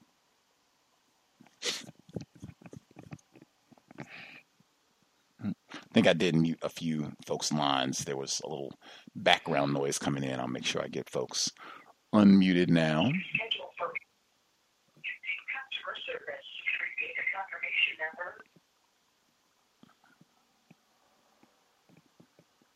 Okay. Other folks, we. Can I be heard? Uh, let's see. I can hear you, retired firefighter. Just give me one second to make sure. Is anybody we missed completely? Anybody called in that we've not heard from at all? Yes. Hi, Gus. Could I add a comment? Oh, yes, ma'am. Yes. Hi. It's it's Dee from Toronto, Canada again. Hello to you, your callers and listeners. Um, yes, I, I just wanted to add a comment about the um, about the references. Um, one of the things that uh, has helped me in the past and that I consistently do is I put together what I call a show me binder. Um, and the show me binder is, is, literally comprises of a binder and um, and a copy of your evaluation or performance review, provided that it's an exceptional review. So if you received an exceptional review, you can insert that into the copy uh, or into the binder. Um, uh, you put in also your uh, letters of commendation from uh, customers um, and uh, and workers um, as well, outlining um, the skill sets that you've done well, or how you've achieved certain goals, or how you've uh, helped assist the company um, meet uh, their bottom line of, of accruing more money based on on what have you, or or maybe you know a, an idea that that was extremely successful within the business. Um, so things of that nature, and then um, also um, to get at least three references of um, of uh, personnel within a supervisory role. Um, what I've been finding more with um, with the companies is that uh, when they're being asked for references, um, they're really they're they're more asking to um, to uh, go through HR as opposed to say the the supervisor or the program manager or or uh, the director. Um, the and the thing is that HR uh, oftentimes is not in a supervisory role to assess the skill set. So um, whether those references is via phone or by email, the uh, HR um, has uh, you know these very um, how can I say uh, very generalized responses that doesn't reflect um, the true skill set um, of, of the employee. So to just finding um, three additional personnel in, in supervisory roles um, who can actually attest to uh, your skill set um, and to have them uh, preferably within a three to five year range um, that would qualify as the most recent range. Uh, and and uh, not to be afraid to ask for references uh, when when you know that you're doing great work. Um, just to get into the habit of, oh well, if you really like my work, you know, could you put it in writing, or if you really like my work, I use you as a reference? And that goes for um, a casual contract, full time, part time job. So that's uh, what I wanted to share as a tip. Outstanding. We have a caller representing the six right now, Toronto's finest. Uh, do you have you had any obstacles or uh, I guess tips in getting uh, whites to write you references or things that you can add to your show me binder? Hi, sorry, I was just un- unmuting you off of my cell phone. Yes, um, I, I, I, I, uh, I haven't had an issue. The the thing is that in in what I'm doing in particular is I'm I'm doing contract work. Um, even though I have it under my own business, I'm uh, getting um, uh, clients subcontracted to me via another um, another agency. So what happens is that uh, in uh, Toronto, Ontario, here, uh, you're allowed to ask um, the uh, person or the company or the organization that you're with um, to to request for a reference uh, from them. That you can definitely do. Um, and uh, I, I've been able to successfully just by asking candidly, you know, if you like my work, can can I use you as a reference? Um, for in some cases, uh, they would say, okay, they have to clear it with their supervisor, uh, and then they'll provide me a reference. Some will provide me a written one. Some will provide me um, uh, their all their information so that um, if needed to be contacted, then um, they're they're easily accessible uh, to provide it. So I haven't had any problems um, whether it's coming from a white person or a non-white. Nice. The show me binder. Great way to just collect information. Whites are constantly collecting uh, data to tear us down and talk about, you know, how primitive and savage we are. That outstanding uh, to catalog your own accomplishments as you proceed through your career, and then you kind of have ready-made uh, material that you can show. This is what I've done. This is what I've accomplished, and people who can speak to, you know, my skills in the workplace. Uh, I know retired firefighter uh, had commentary. Is it anybody that we missed completely? Anybody that has a hand up uh, who we've not heard from at all?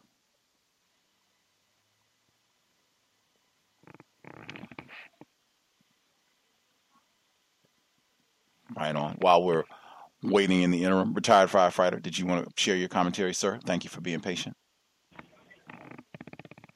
Yes, sir. I, am just going to be uh, very brief. Uh, uh, based based on what I've been hearing, I, I, I do think it's a good job to uh, just uh, keep uh, filed away uh, as many references as you can.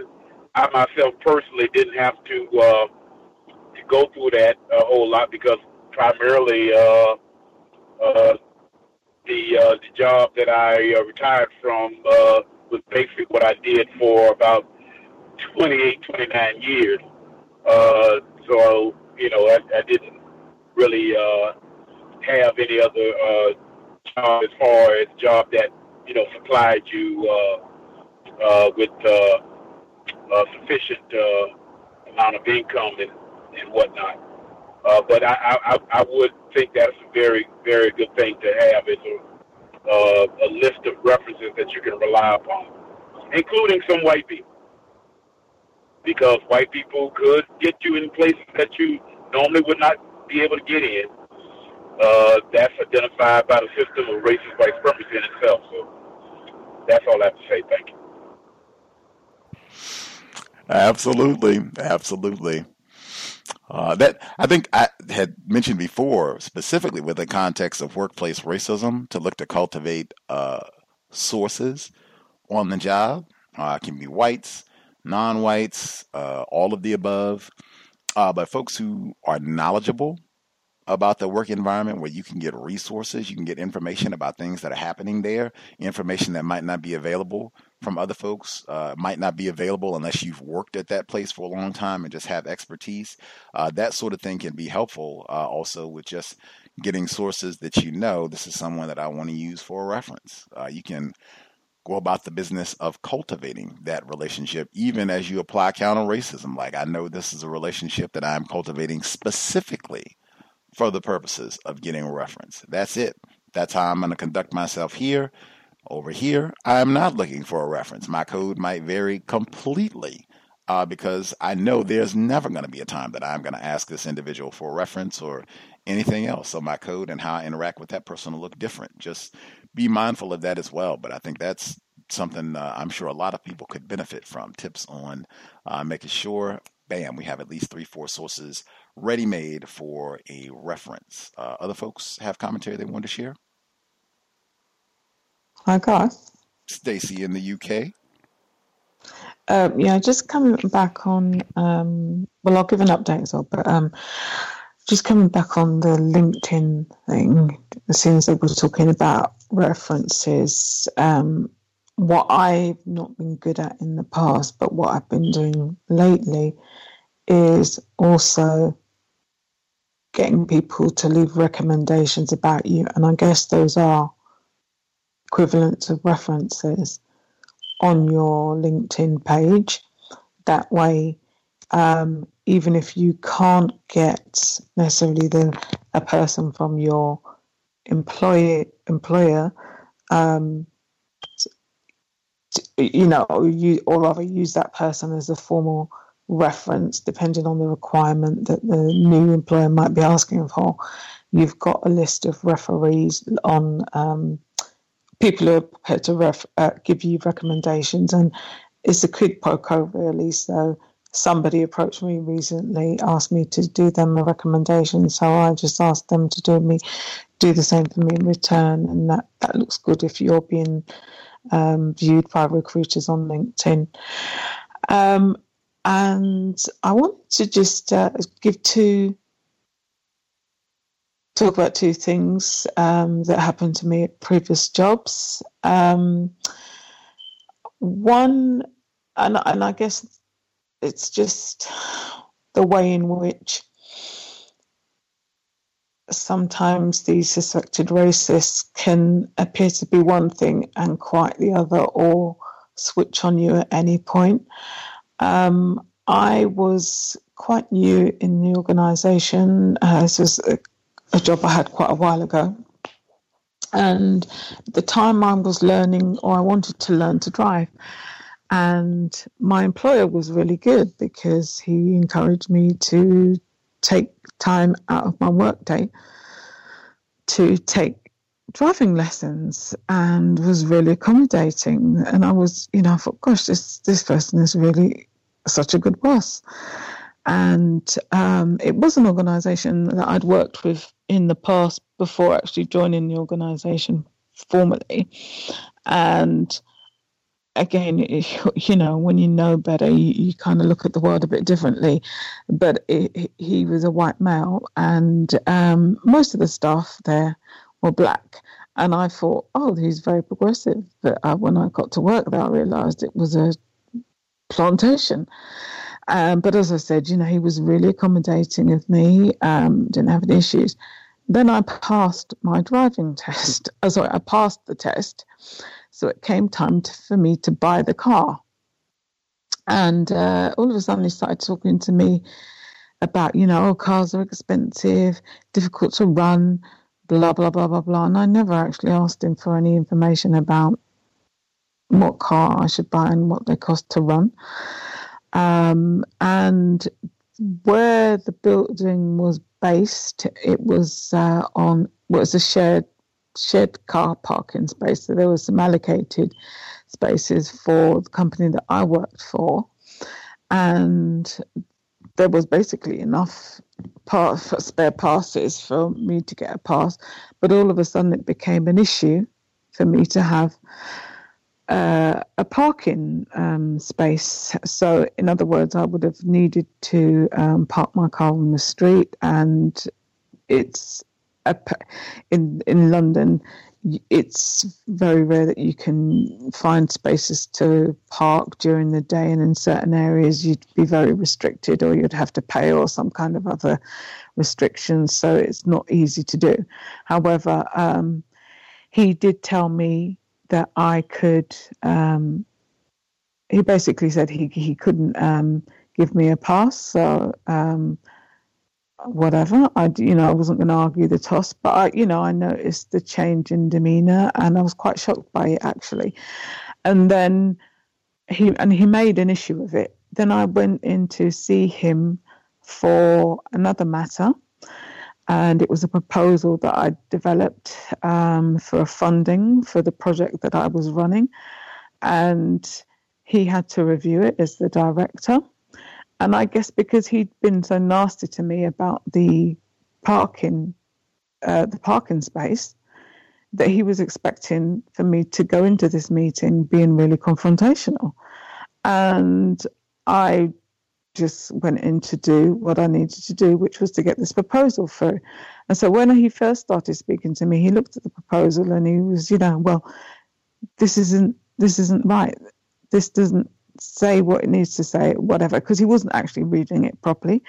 And then as he progressed, he realized he actually started to pay attention to what I'd written and why I'd structured it the way I did. And all of a sudden it was, oh, oh, I see oh, this is really good. No, this is oh, this is excellent. Okay, no, it's fine. You can sign it off. And I said, okay, and that's the end of it. And he was, he was, I guess he was so surprised that I wasn't being confrontational with him that all of a sudden he asked me about my parking space. Um, what am I doing with my car? Where am I parking my car? So I said, I'm parking my car on the street. Um, he goes, oh, well, in that case, I'll um, uh, see if I can get you a space in our car park. And after that, he, he decided to give me a space to the car park. And then I realized this man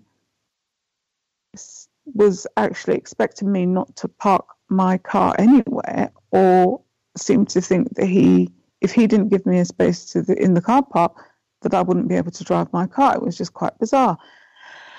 Um, and then eventually he did give me the space, and that was the end of that. But um, it was just so, you know, from being really accommodating to now I've actually passed my test. Now I've got a car, and he wants to know what car I'm driving, and now I can't have a parking space. Um, absolutely. Well, I guess I guess I would have called him a suspected racist, but I guess he he confirmed that he was a racist at, at that point. Gus, I'll mute my line because I realise I've been speaking for a while, and maybe other people want to um, uh, give a commentary. Context of white supremacy, worldwide problem, uh, and what Stacy shared right there, so consistent on so many levels we've had a number of black people who can attest, maybe some that are listening right now, where white people's demeanor can change so suddenly, where they can be friendly, encouraging, helpful, flirty, whatever it is. Then all of a sudden, and without provocation, hostile, cold, aloof, uh, and just have you completely confused about exactly what is happening, and especially circumstances like what Stacy just mentioned, where it's some sort of test or something where you're gaining uh, competence. Uh, if it's like a job certification or something of that nature, uh, where you're working to get it, and then once you have it, like, oh, totally different demeanor. I think we had a guest on the program a few years back, as a black male, and it was some sort of certification for the job. A little bit more than just, you know, being able to drive, but the whites on the job totally supportive. And, and in fact it was if you pass your test we'll pay for your training. He passed it with flying colors as they say and then it was what? Pay for your test? When did we say that nigga you're lying. We never said that. Pay for your own test. Like totally different change no motivation and we want to promote totally different outlook. I've seen that consistently. I'm sure there are other uh, victims black people that can attest to that part uh, on the program. And then you come in, you don't have an attitude, you're not hostile and what have you. Like he's expecting, like, yeah, I got her. She went through all that, got her car. Now she's not even gonna be able to drive here. Like, yeah, she thinks she's gonna come in here and get nasty and hostile and being calm, cool. I've said that consistently. Just being able to maintain your composure that will ser- serve you well in the workplace and dealing with whites in general. This is something he could rectify easily a part like are you kidding we can't give you a parking pass now you get this car what have you we can't allow we don't we limited number of parking places you have to park on the street or you know walk or whatever you're going to do all of that and it's oh you're parking on the street hmm I guess we can get you a parking. He could have done that from the beginning. like Mr. Fuller, I think Mr. Fuller is is the first and only person that I have heard say in all of the time that I've heard people talk about racism white people could solve this problem right now. Starbucks is wasting time and lying. This does not require four hours of diversity training. They could solve this problem right now. Parking pass, bam. House. If this is a housing issue, you don't have housing, bam. We could take care of that, no problem. They are not interested in that. They like practicing racism. They like just mistreating black people. Like, ah, tricked her, got her. She thought she was going to get that parking place. No. they love that sort of thing. That's what white supremacy racism is all about. Just lying, particularly lying to, lying to black people, setting us up so that we have high expectations and think things are going to go well for us, and then just coming back and lying to us. Say, oh, disappointed, got you again. Oh, well, better luck next time worldwide see those patterns. Other folks that we've not heard at all. If you have a hand up, line should be open. Proceed. Mm, can I be heard? Yes, ma'am. Mm, hi, um, this is um, Driftomania. Um, Gus, how are you and guests? Um, I was calling to follow up with you in regards to um, my uh, workplace racism that I was going through with the uh, the gentleman that was um, that was outside of the building um of the job the guy that was just sitting out there waiting. And um i got some good suggestions from you guys. I i ended up reporting it um to the supervisor on um when was it? I think it was sunday night when i went to work. And um i re- i reported it um like i was suggested to do um and i i thank you guys for the suggestion. And um I have not seen this guy again uh, since then. But um, she didn't report it to, I guess, to the supervisors until uh, that Monday night. But then what I noticed was on um, Tuesday night, I ended up, it seemed as if I was getting a whole lot of backlash, and my supervisor is a non white um, supervisor and she basically was like, because I, you know, I'll call. I'm I'm working at a call center right now, and all of our calls are screened. And I got graded on uh, uh graded on uh, my calls last week. I got a ninety percent, which was good. I've just been trying to do what they've been telling me to do to improve, and that's thanks to the COWS. You know, I've been trying to take suggestions that I've been hearing on this um program. This program has been very useful to me because I've been applying what I've learned on this program, and and you know, in my um on my job. So now, like, it seemed like as soon as after I told her about this, you know, incident, what she ended up doing, she came downstairs uh, for the first two days. She came down to call call herself watching me, make sure I was all right. Okay, I was like, I was grateful for that or what have you. So then, like you were saying, you just got finished explaining how white people, uh, how they act out of, um, they're not provoked. How one day everything is one way and they act like they're supportive of you and everything and then the next day without provocation or the next minute they'll act it's like they'll flip the script so like it was like the next day it was like she flipped the script on me. It was like um she, she everything was wrong with everything I did. Um everything was wrong with all my calls. Everything there was it was like a whole plethora of lists of everything that was wrong with me. And so, you know, we had like I I got really um I got a little upset but I didn't, you know, I still stayed codified. I just basically was asking questions. I stayed in the question lane. I was like, well, what is it that I'm doing? And, you, you know, she was just being very, uh, very critical and very negative. So basically what I ended up doing, I walked away. I ended up going to the ladies' room, and then when I came back, I basically I just told her, I said, "Listen, you know what? Um, I really don't need you to walk me out anymore. If um." If I should see this gentleman at um, in front of the building or anywhere, what I will do is I will call the police. Well, she was saying that, well, you know, you don't have to do that. You know, what you should do is call, um, let us know about it, and um, we'll, def- we'll, you know, we'll see if this guy works here. And I said, well, you know, um, I am going to do what I feel like I need to do. And I said, and just like I came and I told you about this incident, I, I, you know, um, I will let you know, just like I told you. I didn't need you for you to tell me to let you know about what happened with this guy being out here. I said, I'm just going to let you know, um, you know, I will let you know what happened. I said, and if I feel like my, my safety is being threatened, I will definitely just call the cops. And that's that. And, you know, I don't know. It was, it just seemed kind of strange. Like you know, she just it was just like she just flipped the script and gave me kind of like attitude. But you know, in in any event, I still did what I needed to do. But I just felt like I was being um there was some backlash based on what I did, and I don't know what that's about. And I'll mute my line. That's all I have.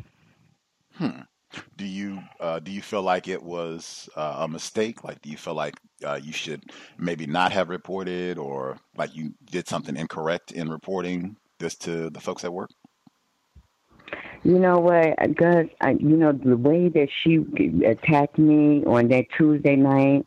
It was like I feel like something was up with that. You know what I mean? Like I feel like you know I did what I was supposed to do, um, because last night when I went to work, she, you know, it was another whole 360 degree flip. It, it, it gives me like some type of feeling like they must know something that's going on, or like you know they don't they don't want you to report certain things to them. And um, I don't know if it was a mistake or not. I really can't say if it was a mistake or not because like you said at least i'll have a record of it you know what i mean and like you know it, at least it will be on record if something has happened and she was saying well you know we don't really know if this person works here or not i said well listen well you, we can clear all that up right now you know, I said, we, we can clear it up. I said, because I have pictures. I said, so all you would have, simply have to do is just run a license plate to see. And then it was like, oh, well, no, you know, it was then, you know, that kind of shut her down. You know what I mean? So, you know, it, I mean, it's real evident that, you know, she's, you know, she's only doing what, you know, um, you know, um, the the white people are telling her to do, math is telling her to do, because she's the same one that um texts me at home um, you know, when I was off hours about that guy I was telling you you guys about about um they were trying to get me to snitch on the guys that um they ended up firing you, you know, this was a whole after hours thing.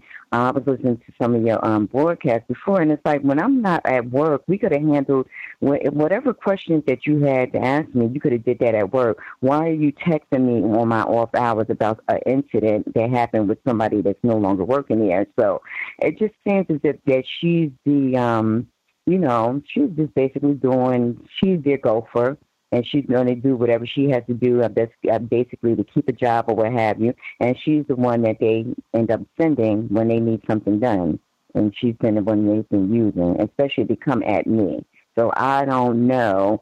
I, I like I said, I don't know what's going on. Like it just seems to be kind of it's it just doesn't seem to be um right to me. Hmm. So I don't really know if I made a mistake or not. Uh, Stacy in the UK.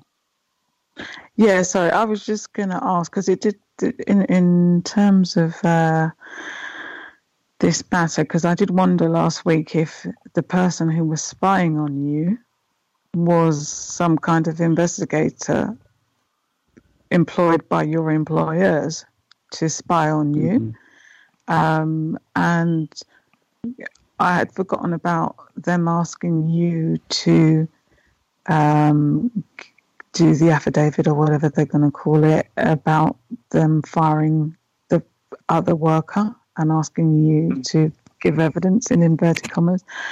Um, I don't know whether the two are connected, but it, it all seems very suspicious. Um, and perhaps, and I'm not suggesting that you should have done, but perhaps if you had called the police, um, that might have highlighted whether or not it was some kind of uh, private investigator hired by your company to spy on you or whatever they're up to. But it is a very strange reaction. Um, but either way, if you're afraid for your safety, I would say that's paramount to whatever your employer thinks, good, bad, or indifferent. I'll mute my line. Mm, thank you, Stacy. I agree. I think uh, personal safety should trump uh, all of that. And uh, whether the person works there or not, uh, I'm not sure. I don't know why, if the person works there, if they're waiting to go in for a shift or on a break or whatever, why they would be out just staring, glaring at you specifically, even if they are an employee. And if they're an employee, that's even better because then we can identify the person and go talk to them directly about this behavior and let them know that this is making a fellow employee uncomfortable. Maybe you can cut that out. Uh, and we can identify, Right. and, you know, move through the process. That's what it would be if the person works here, not, you know, maybe as an employee, we don't need to do anything. Um, that all this. I, I know you did not call the police. You said uh, you just told her that you would if it happened again or if you didn't feel safe. It's been, uh, I think we've heard before where uh, black people on a job where they've been like insult, uh, assaulted or threatened, harmed in some way where they do not feel physically safe, uh, where they've uh, called enforcement officials. And I think the pattern we've seen is that whites really do not like that, even if it's a situation where the police should be called. Uh, they really Mhm. prefer to handle things on their own, and we do not. We're not interested in having uh, someone come in here and tell us what to do on our plantation. This is our house. These are our niggers. Especially, we do not want our niggers uh, calling, you know, some other authority figure in to tell us what to do. Like they really uh, do not like that sort of thing. So I don't know if that contributed to what you were feeling in terms of some sort of retaliation for your report or what have you. But I would uh, I would just continue to to put your personal safety uh, as the top priority. Uh, I would have the recorder ready. Uh, I would be real vigilant when you are leaving, coming to work, uh, being really, really mindful. If you need an escort, ask for it. I would call the police without uh, Mhm. hesitation, absolutely. And uh, yeah, I think the what's happening with the non-white, yikes, the non-white female who is, I guess, working, uh, being used by race soldiers Mhm. on the job. Kind of the same thing that I said before about you know the when we speak, we're always speaking as though everybody at the com- company is going to hear what we have to say. That's probably, or that's not probably, that is the way I would deal with that situation. I'd probably speak to her exactly as though I'm talking to racists with my strategy Mhm. uh, and just thinking I don't have any secrets. I already know that directly and really working to make sure I'm not getting frustrated with her directly, if that makes sense. Right. Uh, Yes, and because I mean, I did get a little frustrated with it, but like you said, I, you know, it, you know, the codification is kicking in. Like she's just being used, and you know, I just don't feel comfortable. I feel like she doesn't have my best interest in mind. So, like, don't be phony and act like you're, you know, there to watch my back when I know that you're really just being sent by them for their own best interest. And I agree with um Sarah. It could be um somebody that they sent. You never know. So, you know. Stacy. Yes, I agree. Mm-hmm. Agree completely. I, and also, I think that's a great tip. Uh, when you said you were feeling a little upset, rightly so. I'd be frustrated with all this too. Uh, highly frustrated. I mean, this you know is a dangerous situation in my view. Uh, and you said you kind of took some space to go to the bathroom. Excellent veteran Mhm. counter racist move for anybody in the workplace. If you feel like, for whatever reason, it it might not even be necessarily that they did or said anything uh, that extreme or that abusive. It might just be that you're already frustrated, or it's just a day where you don't have as much patience as you normally would. Uh, recognize that, and if you feel yourself getting upset, frustrated, like you hear your voice going up louder than you would, you know, normally talk, or if you're breathing a little faster than you normally would, step away. You know, uh, I need a moment. Let me uh, use the restroom really quick, and I'll be right back. Uh, most work environments that's tolerated. You could take a, a quick break if you need to step outside. Uh, hopefully, we don't have any smokers. But you can lie. I need to go outside and get my nicotine fix really quick. I'll be right back. Just get a break where you can breathe, Yeah. collect your thoughts, think. I think we've had some listeners, they just, you can chant Dr. Welsing, Dr. Frances Cress Welsing. Doctor, just try and channel some of her patience and calm so that you can get your logic together, get your thoughts together. Uh, you can have your own little routine to kind of go through. You can do some deep breathing exercises to just kind of calm, relax, reset, assess the situation, and how am I going to solve this situation? How am I going to respond to this situation without creating new problems? What is in my best interest and how I'm going to respond moving forward? I think that's veteran counter racist move. Uh, the other suggestions with this situation, uh, Drapetomania feeling like she's being retaliated against for reporting that this white stalker, uh, suspected uh, employee of the company, maybe, we don't know, uh, was out stalking her and, and how the folks on her job have responded. Any other suggestions for how she can move forward? May I add a comment, please? Yes, ma'am. Yes. Um, for Drapetomania, um, uh, I am heartily sorry that you're you're going through the unnecess- unnecessary stresses um, at your workplace, and I completely concur with Stacy and Gus uh, in terms of you know continuing um, and being vigilant in in reporting and keeping yourself safe um, and reporting to the appropriate authorities. Uh, because the more documentation that you have, the more of a case you have to build. And in addition to that, your employer um, also has a duty to maintain your safety as well. So, um, what I find with um, with employers, uh, um, uh, being that they're white, uh, uh, for the most part, they don't want to uh, take accountability for keeping their employees safe. Um, and the fact that you're calling in the authorities, making it known, it's now putting the onus on them to make sure that you're safe because if they don't keep your, your safety as priority, then you can also sue them for liability um, uh, in that. So continue building your case because that is effectively what you're doing, um, while at the same time uh, remembering um, the importance of self-care um, and and making sure that you know you have time for yourself as well. So I hope that's helpful too. Mm, thank you. Much obliged for those suggestions. Uh, we have uh, any other counter racist uh, thoughts, suggestions uh, for a Drapetomania situation?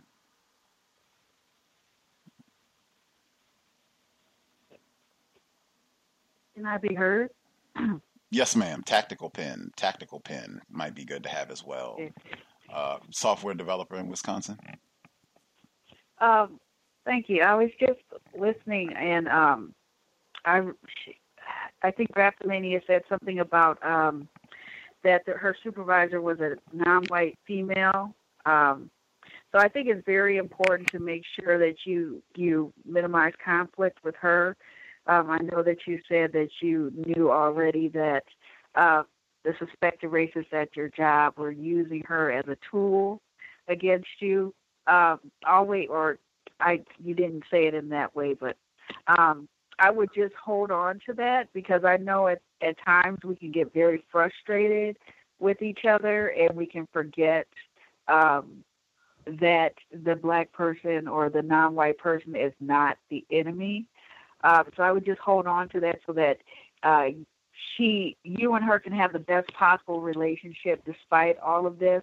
I think that once uh, you met, I think once that uh, the suspected racists find out or figure out that you're not being provoked by this person, and that's the reason why she's being used is so that she can provoke you, and it looks like two non-white people fighting or arguing rather than this is all being orchestrated by the suspected racist. Once they see that that's not effective, I think that they'll back off of that. That's usually what happens, and they might try something else. Um, but just just maintaining the best possible relationship with that person, I think, is is also very important. Um, and I'll mute my line. Thanks. Hmm. Context of white supremacy. Any other suggestions? Drapetomania situation.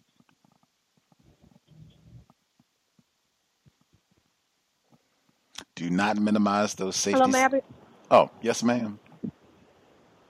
Um, well, thank you. Uh, thank you for allowing me to share. Um, this is Red in Nevada. Um, I definitely agree with what the last caller said, the software developer in um, Wisconsin, especially when it comes to conflict between um, non-white people.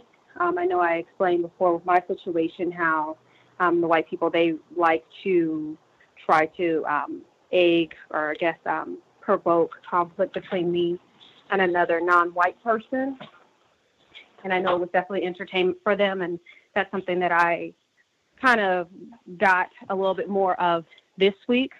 But I, I can definitely agree. I, I feel like even if you don't really like the non-white person, I kind of feel that it's it's still better to not. It's either you you basically have to choose between entertaining the suspected racist or you know kind of fighting with the with a non-white person. And i kind of feel like mm-hmm. entertaining the racist the suspected racist is a lot worse than fighting with a non-white person because i also feel like when i'm dealing with any non-white people that i maybe not like at the end of the day they're not the ones who can truly affect our outcome as bad as these racists. So and mm-hmm. they they might use them as like you know pawns to to affect us but at the end of the day it's actually the racists who are actually who are the ones who are oppressing us not the non-white people that they're making to go do these things so um, i just wanted to add that and then i guess i'll wait to um, share my little bit of commentary thank you i'll meet my line Appreciate that, Red in Nevada. Uh, great points. Uh, any other suggestions? Drapetomania. So sorry, may I add one more suggestion? Let's hear it. Um, uh, another thing um, that came across my mind too is, uh, well, let me ask you the question. Um, Drapetomania, uh, have you taken any self-defense courses, um, things of that nature, or or do you can you find time in your schedule to take self-defense courses that will help empower you as well? Um, Um, that's probably one of the suggestions that I would have as well. Okay. Uh, can I um, can I uh, answer the question, Chris? Yes, ma'am. Okay. Um, yes, I have. Um, yeah, I um, have um, been, in, you know, taking self-defense classes. You know, um, have um, you know, unfortunately, uh, you know, growing up where I've had to defend myself all my life, so I really don't have an issue with that. Um, you know, the thing is, is just not allowing myself to put, put be put into a situation where, uh, you know, you're provoked, where you're end up, you know, you have to end up um, being the one that's reprimanded and, you know, um, going to jail or prison because you did defend yourself because I've been in situations like that too where I've been um, attacked and then when I you know um defend myself then you know it can you know that can go both ways so but um yeah I have absolutely no issue with um defending myself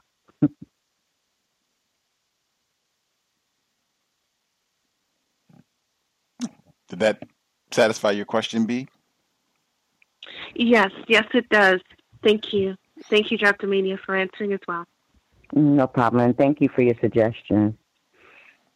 Context of white supremacy again for listeners uh, any of the safety situations in the work especially with all the incidents that have happened over the last you know five to ten years different shootings and such uh, in the workplace and it seems increasingly so the past five years or so i would take all that very very serious uh, in the workplace uh, especially if it's something with uh, someone classified as white like anything where you feel uncomfortable or they're you know giving you dirty looks or seeming like they're stalking you uh, in any way, shape, form, take that extremely serious, regardless of what anybody else uh, has to say. If they think, you know, tell you you're being paranoid and, you know, he's probably just a choir boy, or anything like that, take it seriously. Mm. Uh, folks we've not heard from at all. I know, I think Red said she had commentary. If uh, Red or any of the other folks that you have not shared, if you have commentary, feel free. May I be heard? Yes, ma'am. Um, so the commentary that I have uh, this week, it's I guess it's not as as bad as like uh, previous weeks. Um, just still making sure to uh, definitely constantly self-correct. Um, try to make sure I'm meeting the standards for the job because my supervisor still always seems to be out sick or um, just not be at work. And I find it very uh, interesting how um, we basically, uh, the supervisor that I have, we basically started at this plantation around the same time, and the supervisor is a white woman. But it seems like almost every week she is off for some reason. Um, this week she was, I think, she was supposed to um, be off for like the majority of the week and come into work today or start coming into work today. But then we got a message saying that she was out sick. I'm like, she's now it kind of seems like she's out sick more than she's there. And it just so happened, um, once again, one of the days that she was out, I was supposed to have a review of her. But at, at this point, it's like I, I really can't learn anything from her because she's not there. So just making sure to constantly, or you know, whenever I get some spare time, to just review um, the policies and procedures if they have, um, or like basically how to do the job. And then um, if there are any memos that come out, just making sure to stay update with that, uh, up to date with that, which is definitely something that um, I don't know. I, I know that we we talk about um, just reading like the policies and procedures as far as what um, what the guidelines are for the job, like dealing with other people or what have you, but also just maybe even dealing doing the job itself.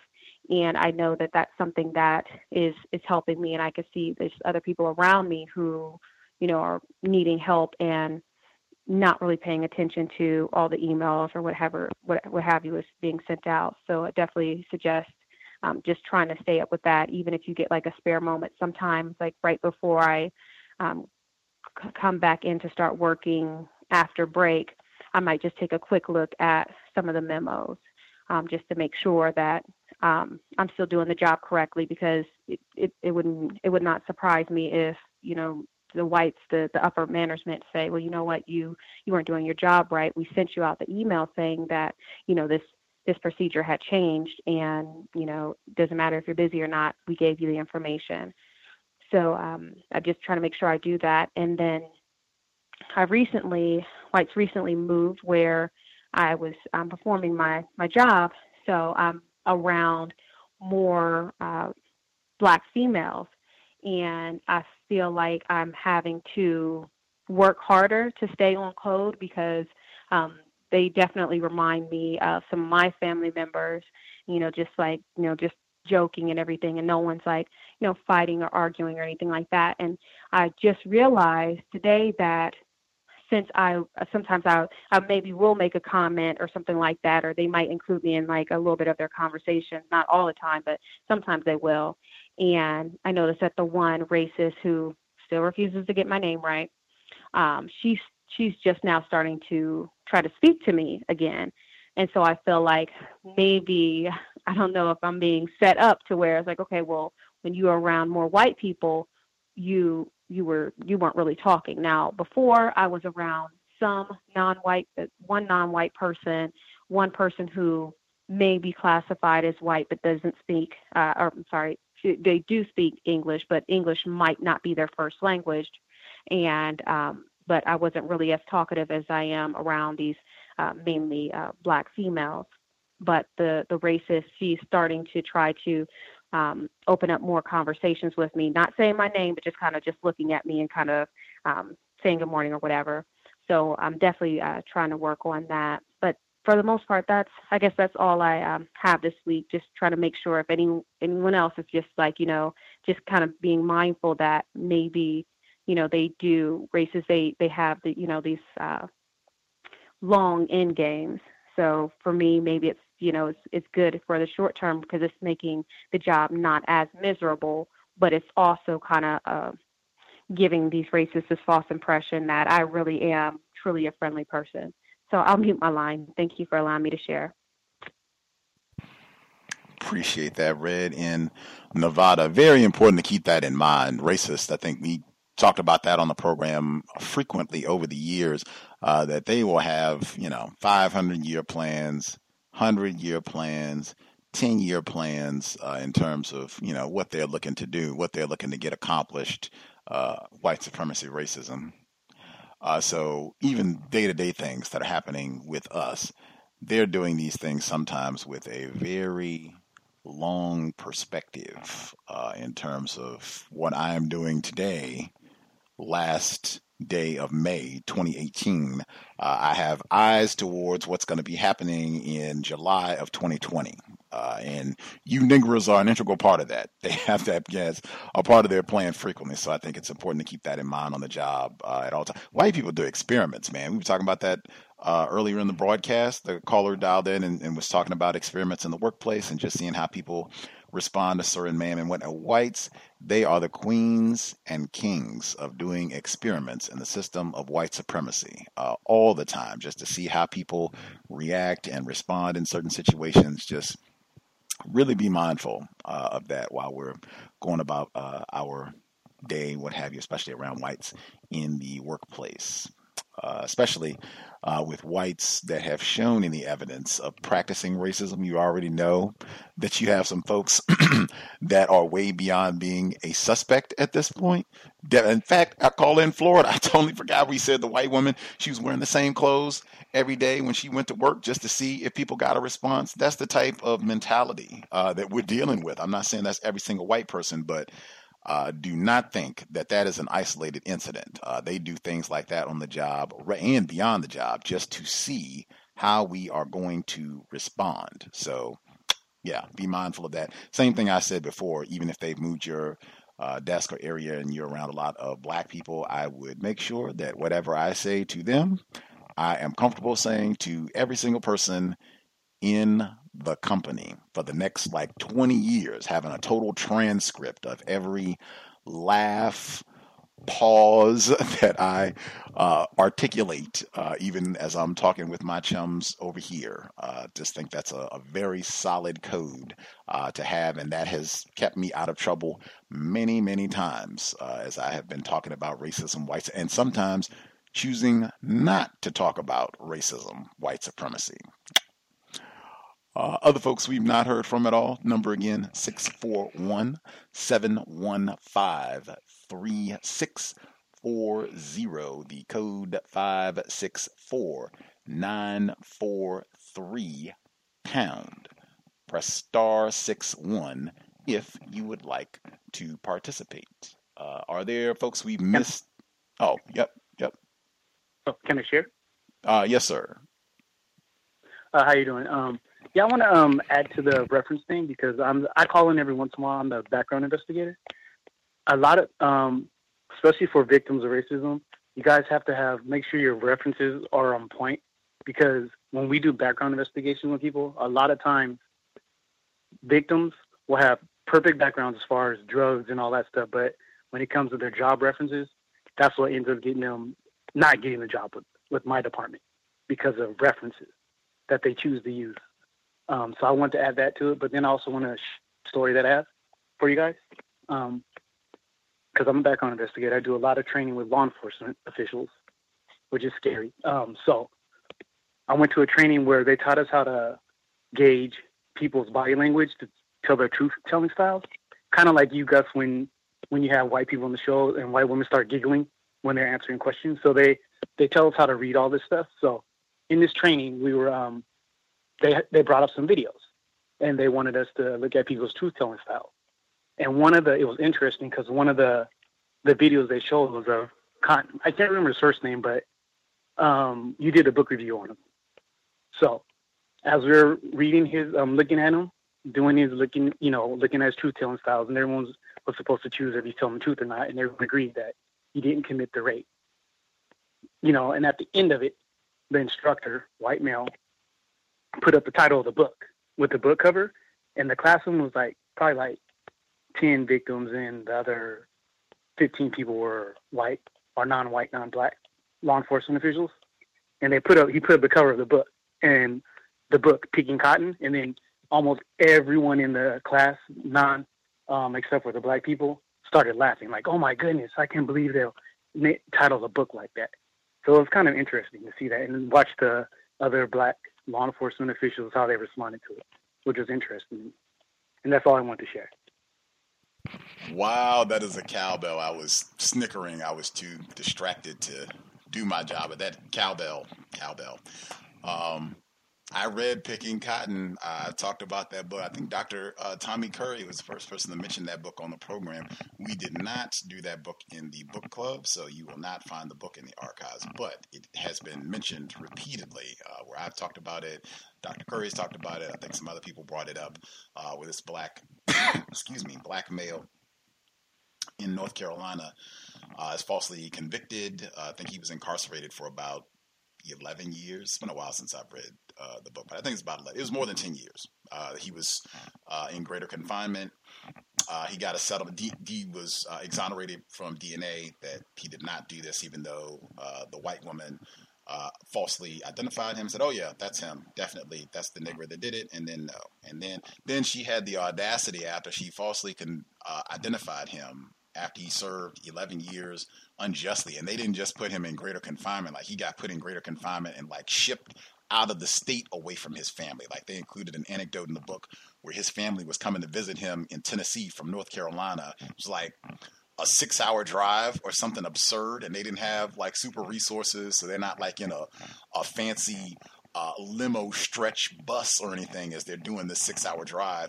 They go all the way there for, and this is for a Christmas holiday, quote unquote. They go all the way there. They get there, and the uh, the guards, the wardens, the whites, they say, Mr. Cotton is not being allowed visitors today. Sorry. And they have to drive back home six hours, no visit.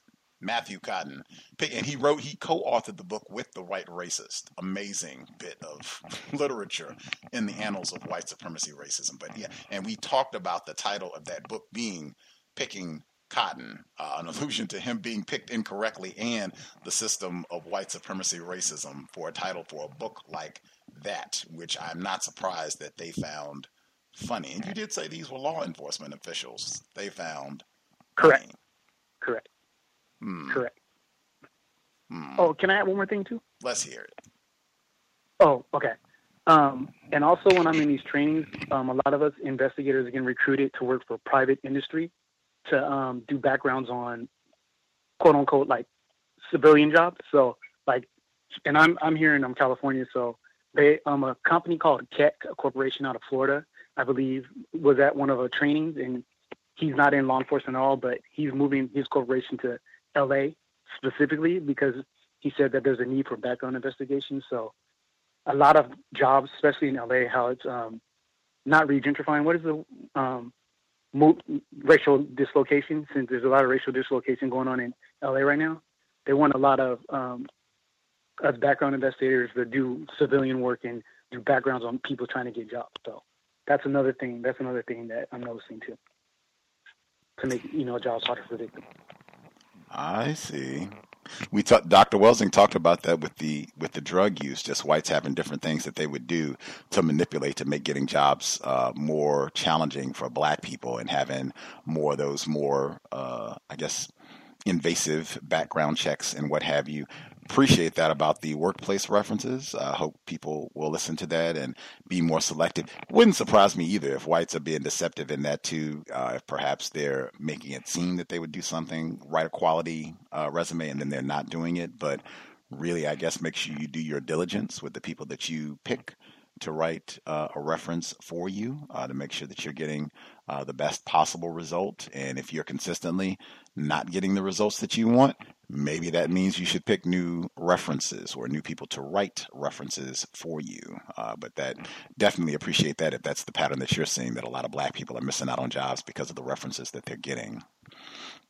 Uh, we have any other folks that we missed completely? Any folks who dialed in with a hand up that we have not heard from at all?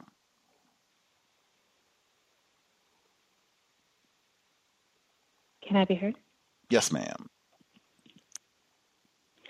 Greetings, everyone.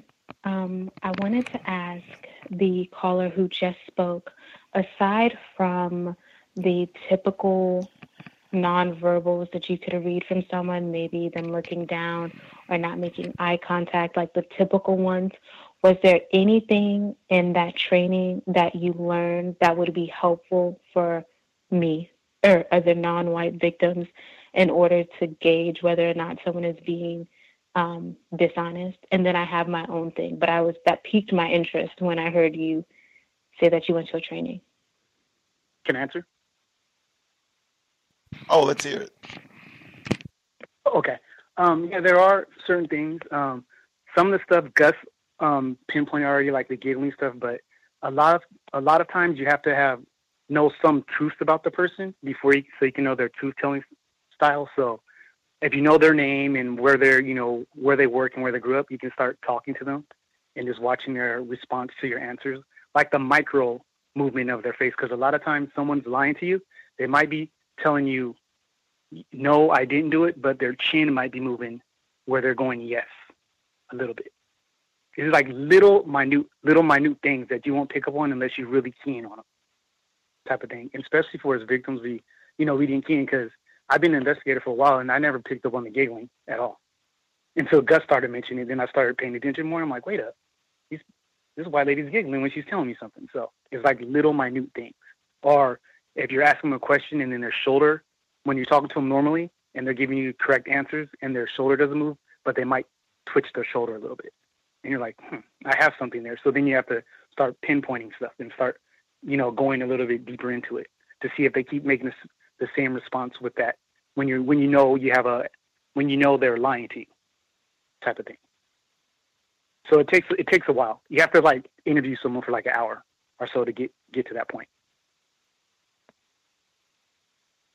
Thank did that you kind of help? very much for that. Absolutely, it really did. Um, so thank you, and thank thank you guys for letting me ask him the question, and thank you very much for responding. Um, which brings me, I think, a nice segue into my antidote, um, I'm I am a huge proponent of understanding and studying nonverbal communication. Um, period. Like YouTube has many resources. Um, I don't think, I mean, maybe books might be helpful, but I didn't read any books. Um, it in part started because I used to work with individuals um, who are intellectually or developmentally disabled. And so um, being able to read nonverbals was very important, you know, before someone had a behavior or whatnot. But then it, you know, is helpful in everyday life. So um, I, my code is not strict. Um, my code is very fluid. I'm still, some parts of my code have been um, solidified. Like this code I know works for me through and through. And other parts I'm still working on. And some parts I'm reevaluating and experimenting with just because I didn't necessarily want to stop right there. It served a purpose, but I wanted it to manifest or grow or change, metamorphosize, I suppose, uh, into something else and just see what happens. So I still play with things. So this particular code that I decided to experiment with was engaging a, in a conversation beyond what is absolutely strictly about my job at the moment. Um, and so I worked with, and this particular pharmacist, he's the one that is classified as white, classifies himself as white. White people don't necessarily deal with him like he's white because they always ask him where he's from. But I think he still passes as white and functions as white. So I treat him as white. He's white. Um, in my mind, like that's that code is not changed with him quite yet. Um, so I get in to the pharmacy and we're slow only until the order gets in. Tuesday was a very interesting day um, at my job. So I began a conversation with him, like more of a philosophical conversation with him. Um, I tend to think about things, ruminate on them. Some might say obsessed, but whatever. Just because, you know, I'm never satisfied with some basic, simple answer. So, and he's like this, like he's super Christian, religious, whatever. Um, and, you know, VGQ for him if he is maybe non-white and just everybody's confused and using him. I don't know, but you know, to each his own.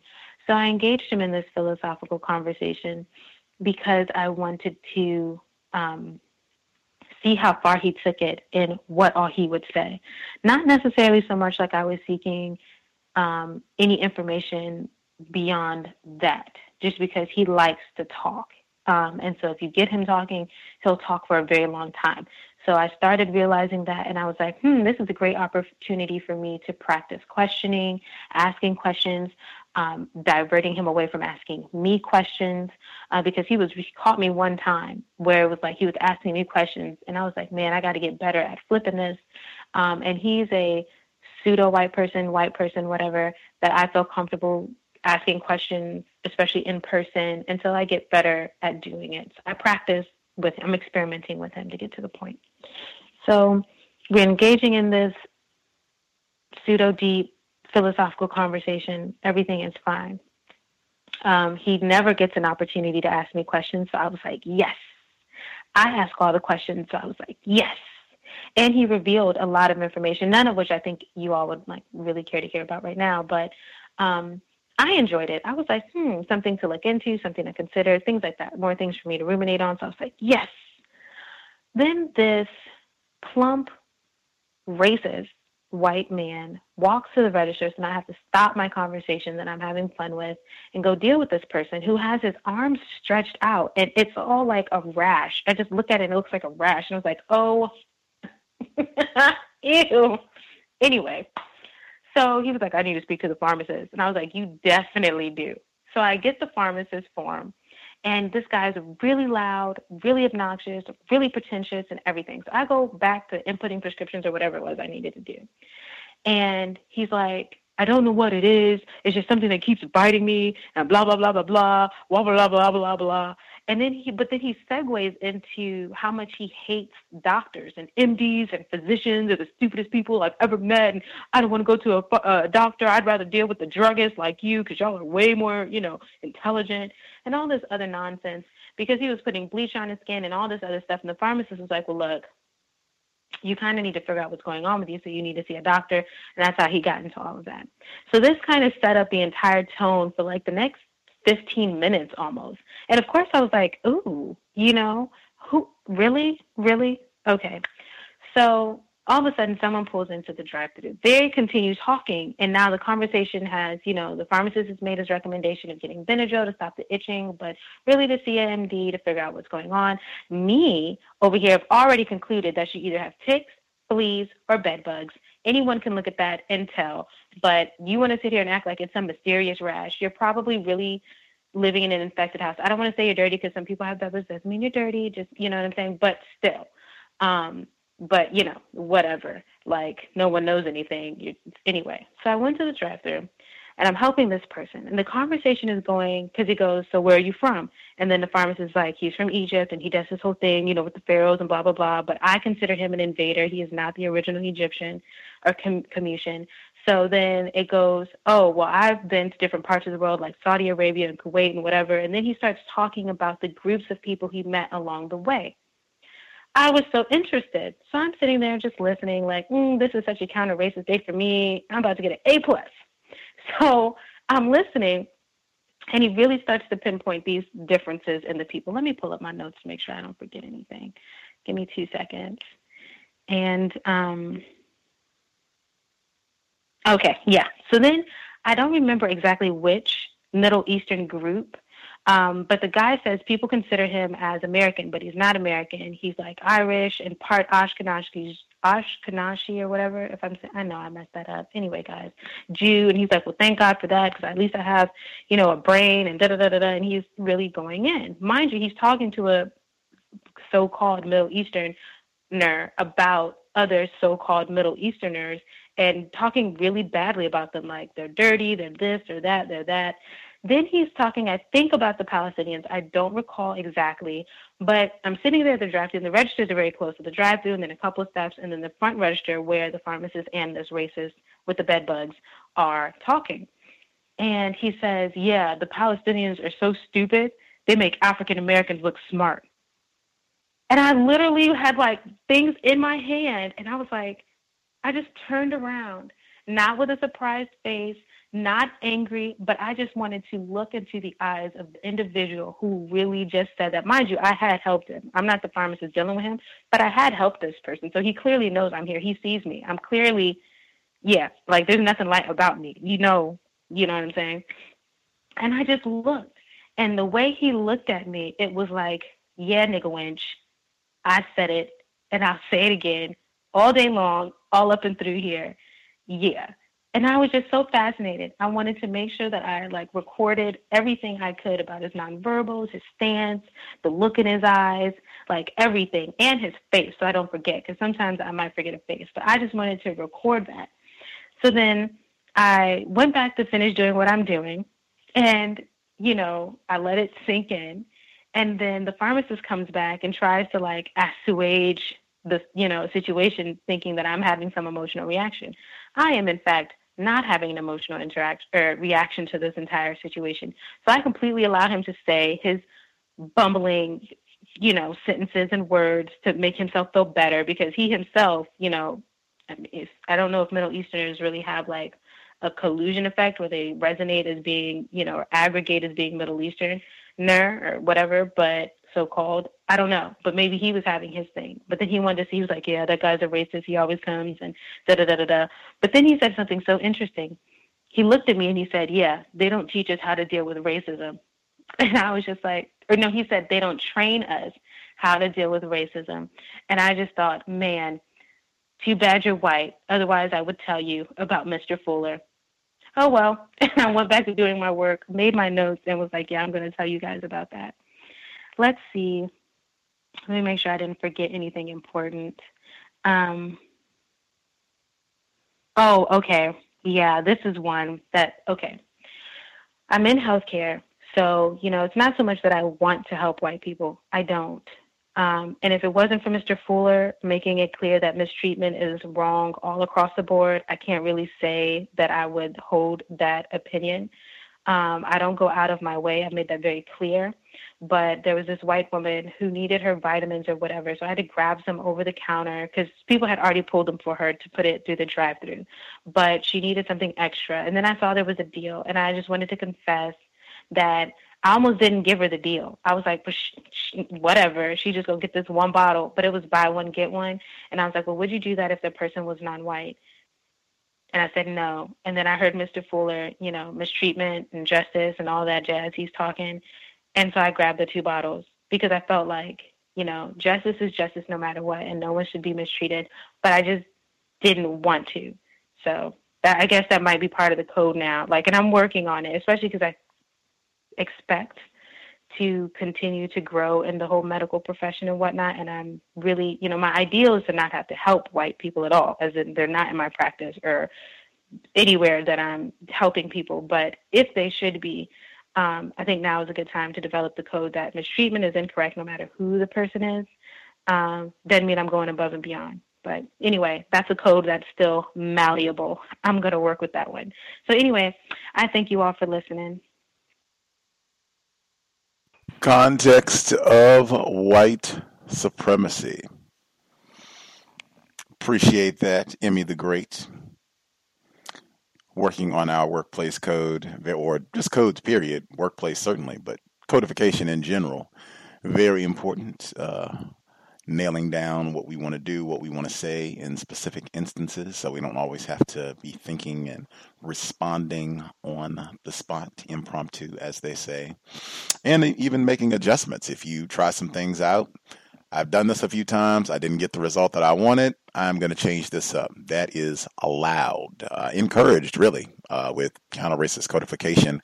Glad you were able to get input. That's what you can do. You can do those sort of things if you're in a situation on the job where you have someone who's classified as white or wants to be, hopes to be classified as white, and they want to talk uh, one day you can allow them to talk if you are in control of your emotions, regardless of what they have to say, what their opinion is on niggers. You can allow them to talk if you want to ask questions, if you just want to record. Uh, you have freedom. You have a lot more options in terms of you know how you can uh, deal with someone if they're just saying things in your work environment. If they want to share their honest thoughts about niggers, non-white people just make sure you have your emotions in check and, and you can have a lot of fun even uh, in the workplace and do some counter racism get some questions together that you'd like to ask if you think the person is, is just willing to be an open book for the day and tell you what you'd like to know give you their views on what the plantation system is and, and how it runs. Uh, folks actually before i get to folks we haven't heard we had a person uh, who wrote in. She said uh, what do you do when your workplace does not have a code of conduct or any rules on bullying, sexual harassment, racial harassment. My HR boss always blew me off whenever I would ask about workplace issues, but the moment I asked for a code of conduct book or for any handbook on sexual harassment or racial harassment, she didn't respond to my email. Instead, she took me to the conference room to talk about the issues I'm having, the issues I'm having, and who is causing the problem. I went to the room and kept asking for the handbook on sexual harassment, racial issues. She kept trying to interrogate me, and I just responded with, Where is the handbook? They clearly didn't have a handbook, but after the little interrogation, a company wide email was immediately sent about racial and sexual harassment. I saved that email and am building a case against my company for the hostile environment. Doesn't get any better than tacky. If they don't have a handbook, they could just say that, or you can even ask, do they have a handbook? Policy and procedure manual that deals with these issues? Yes or no? like if they don't, then that would be good to know as well. And see, as long as they don't give you a handbook, like these are our rules for what is permissible, what we uh, say is going to be correct decorum in our workplace, and these are the consequences. These are uh, this is the protocol for how we deal if we think there is a breach of our policy and procedure uh, with regards to sexual misconduct or whatever it is. This is what's supposed to happen. These are the steps every time.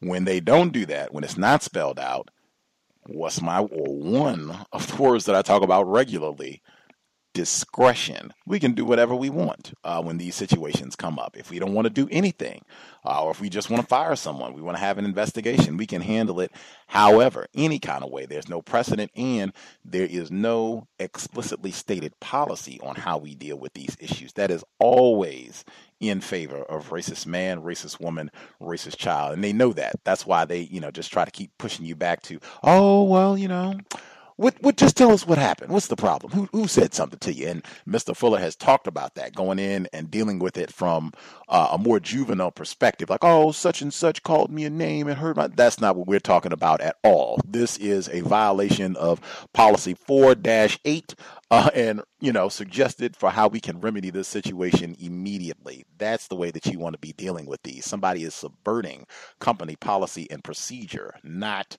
I'm sad because Bill said I looked funny or called me a name. That's not, you know, the way we want to go in. But anyway, folks have suggestions, uh, an environment. I think you did great just going in and asking consistently uh, and then saving the email that they uh, sent out. Uh, and I would even ask directly, do you all, does this company have a policy specifically addressing that? If they don't, that's fine too. But if they do, That would be one. And then we go back to the question that was already asked Can I have a copy of these stated guidelines? And why is it taking so long like that? You know, I'd be asking lots and lots of questions, lots and lots of questions. But that, I think I've said this before and others, any environment that you're in, either where they don't have a handbook, policy and procedure, or they don't have uh, guidelines, particularly with sexual harassment in this day and age. R. Kelly's been muted, and you don't even have a policy that I can read on sexual harassment that is potentially a very dangerous environment. I would be extremely alert in that sort of situation. Any because this person was asking for uh, suggestions or input. Any of the folks that dialed in, uh, any thoughts? Work in place, a work environment that does not have uh, policy and procedure uh, on bullying, sexual harassment, racial harassment, or if they do, they're not willing to give a copy to you. Uh, any any of the folks have uh, commentary on that one? Gus, may I um, add a comment on that? Uh, B in uh, Toronto. Yes. Hi.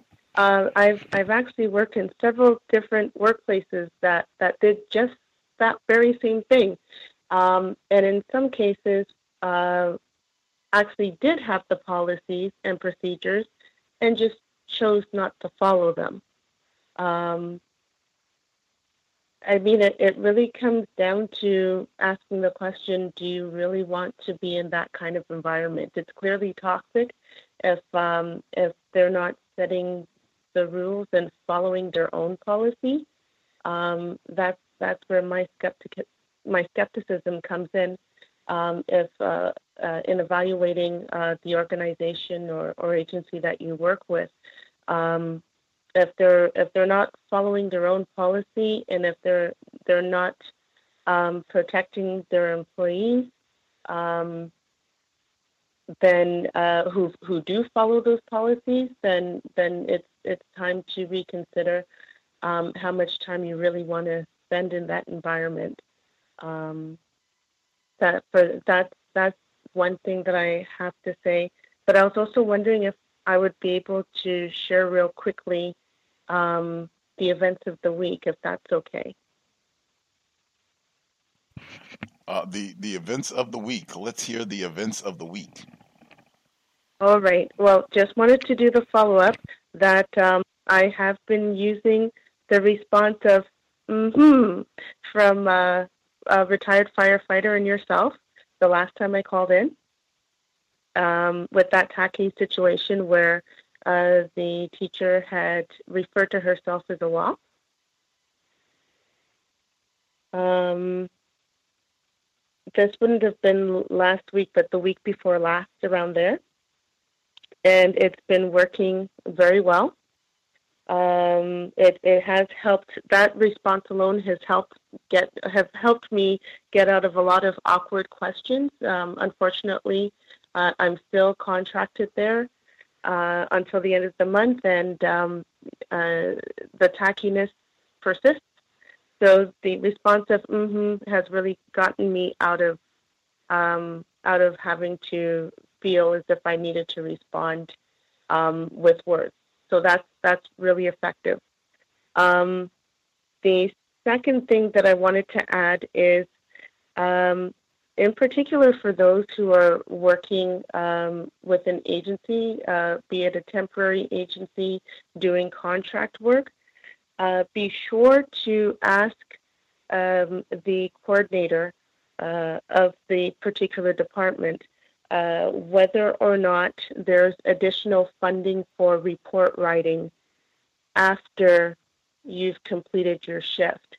Um, in fact, I just happened to find this out by accident uh, as the the uh, the program director uh, for the for the area that I'm in. Uh, she happened to, mag- to mention that there's additional funding for report writing. Um, and uh, that's how I came across this information. But she, the way that she said it, it, it sounded as if she she caught herself as if she had said too much and i was just listening to her talk and ramble on and just taking notes in my mind as to as to what she was saying And um, when she mentioned, oh yeah, and there's also uh, the funding for the report writing, and then it's like, it's, she caught herself because apparently I wasn't supposed to know about that. Um, so when I did ask, okay, well then how can I uh, bill the company for this? She had no choice but to tell me how to bill the company for it. So I got six additional hours paid uh, for report writing. Um, so that's the other thing that I want to let um, your callers and, and listeners know uh, to ask about that. Um, also, uh, for the commute to work, I've been noticing more and more uh, with the city's transit that there's a lot of uh, small, nippy dogs that keep coming on to the transit during rush hour. Um, and it's usually white people that are carrying these small, small nippy dogs. Uh, so, um, and they're they're pretty rude about it because they'll they'll have the dog either come up to up to your person and sniff around your bags, or you know brush their nose against your clothes, or even they will occupy it, uh, even a seat. Uh, sometimes even messing up the seat uh, on the transit system. So I got really tired of it and I went to the transit bylaws. And by using the transit bylaws, I was able to get five um, dog owners, um, they were all white, uh, kicked off the bus with their dog, um, uh, letting the bus driver know that, uh, you know, the fact that I'm I'm not feeling comfortable with the dogs being on the bus. Um, and besides, uh, the people that had the dogs were quite arrogant. Uh, so it was it was um, a, a, pleasure getting them off the bus. Um, so that's also another thing to consider, especially if you're in the Toronto area. Um, use the transit system bylaws.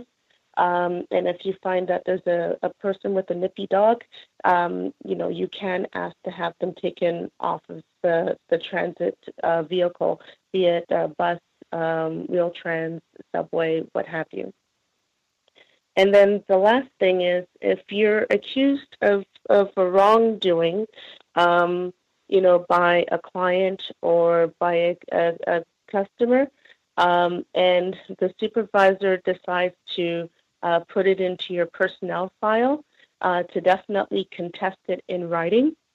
Um, this hasn't happened to me, but I know of a few people that this has happened to, and it's affected um, their performance evaluation as a result.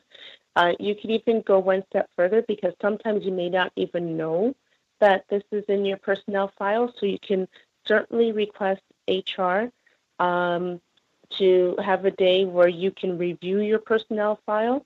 If they ask you why you want to review it, if there's something wrong, um, you can just let them know. I just want to make sure that all information is accurate within that personnel file full stop. That's it. You don't need to give them any further information.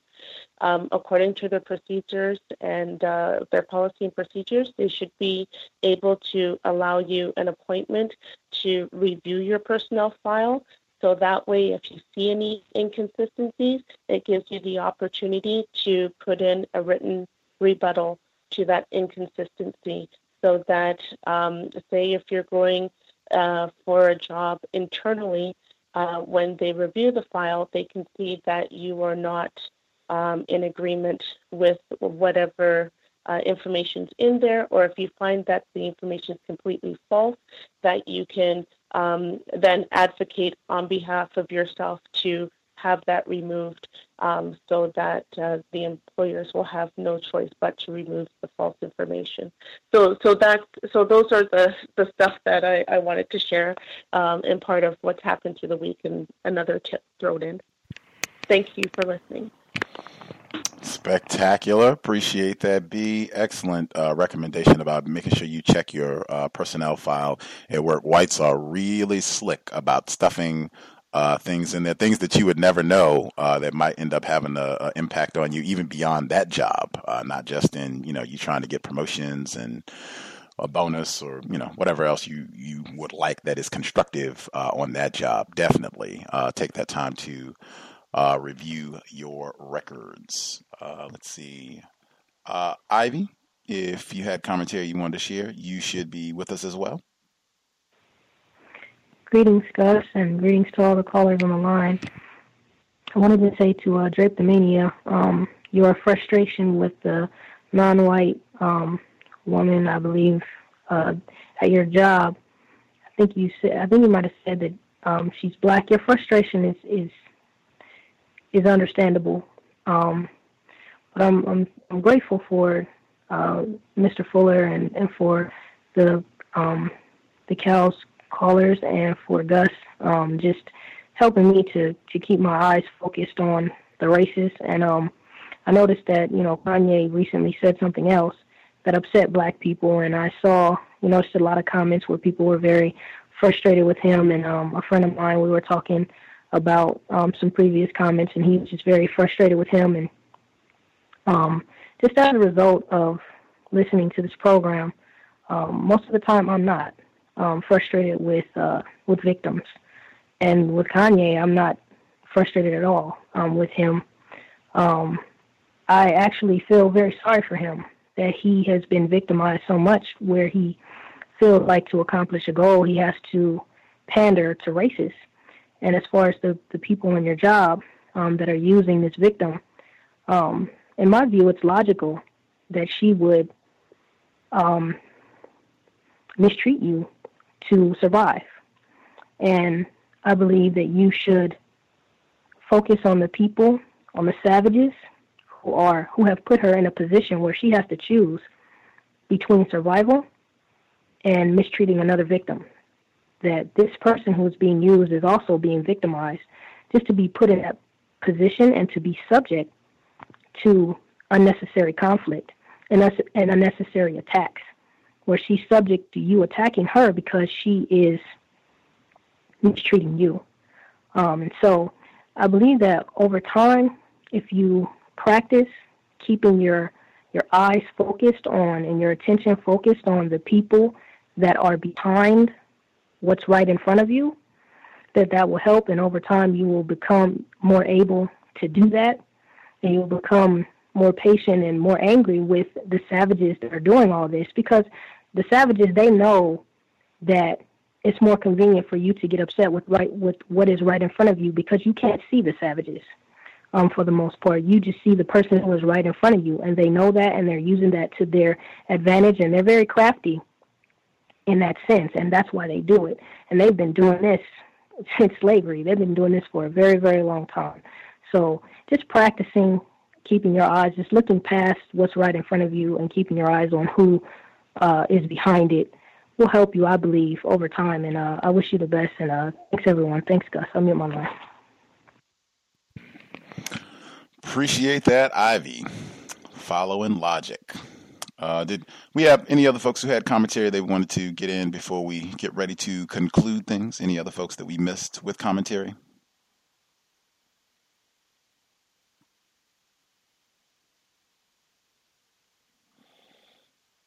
Hi, Gus. Yes, ma'am. Our software developer in Wisconsin. I'm sorry. I just um, wanted to say thank you to everybody who gave me the tips um, about the the re- recommendations. I actually have a couple of recommendations, or have a couple of um, performance reviews here that I was using to build my resume with. So um, that was very timely. Uh, thanks to everybody who gave me um, some information. That's all. Yes, ma'am. Uh, any other folks had commentary they wanted to get in before we conclude?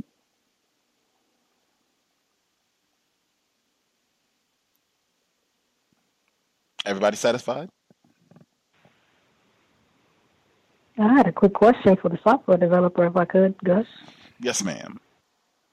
I just wanted to ask her. Um, um, I've I've heard that in your field, in the technology field, that you know, it's for lack of words, easier to to get a job, and you know, I don't know if that exists in just this person who said this in her particular area of your field, or just overall. And so my question was, are you concerned about getting another job soon, or do you believe that you will be able to get another one soon? And I, I really wish you the best. Um, thank you, Ivy. Ivy HD. I'm sorry. Well, It's Ivy now. I'm sorry. I apologize. Um, no, I um, I'm not really that concerned.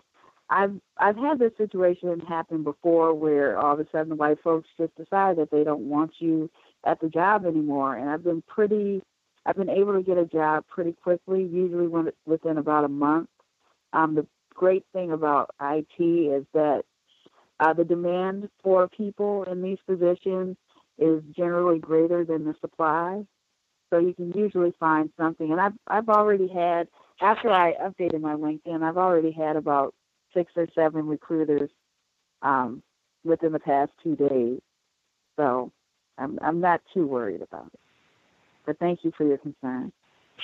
You're welcome, and I'm so glad to hear that. That's awesome. I'll mute my line.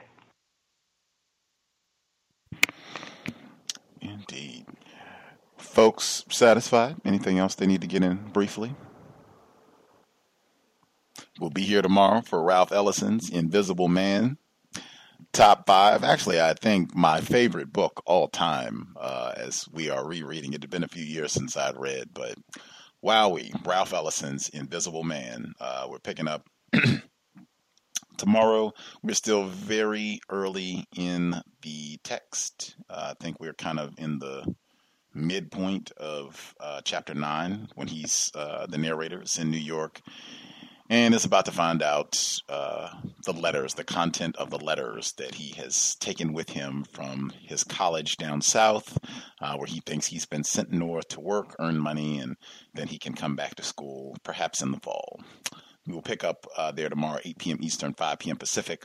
Uh, the compensatory call in this coming Saturday 9 p.m. Eastern, 6 p.m. Pacific. We'll catch up on news observations from the last seven days. Uh, perhaps we even have a non white Starbucks employee who will be able to chime in and confirm what was in the training video that played this here week.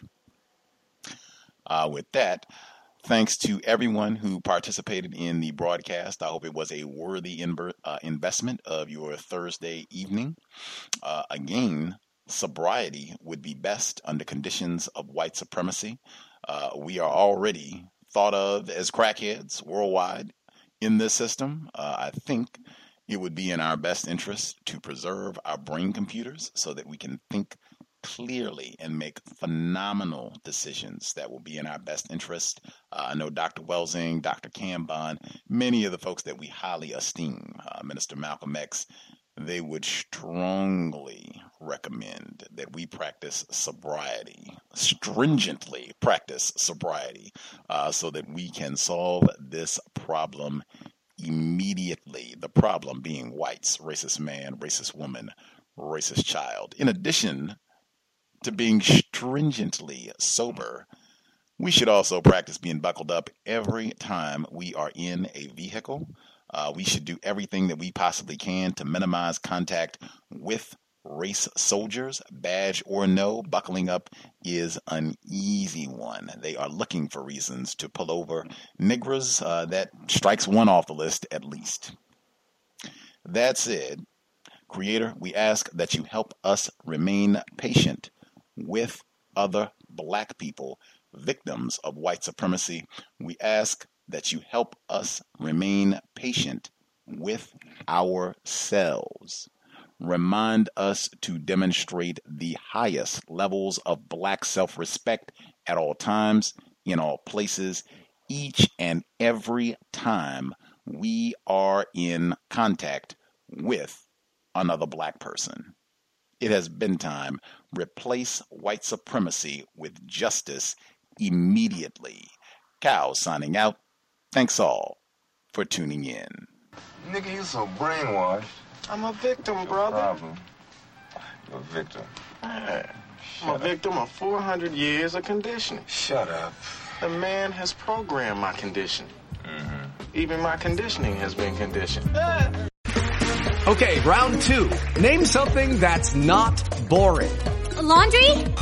Ooh, a book club. Computer solitaire, huh?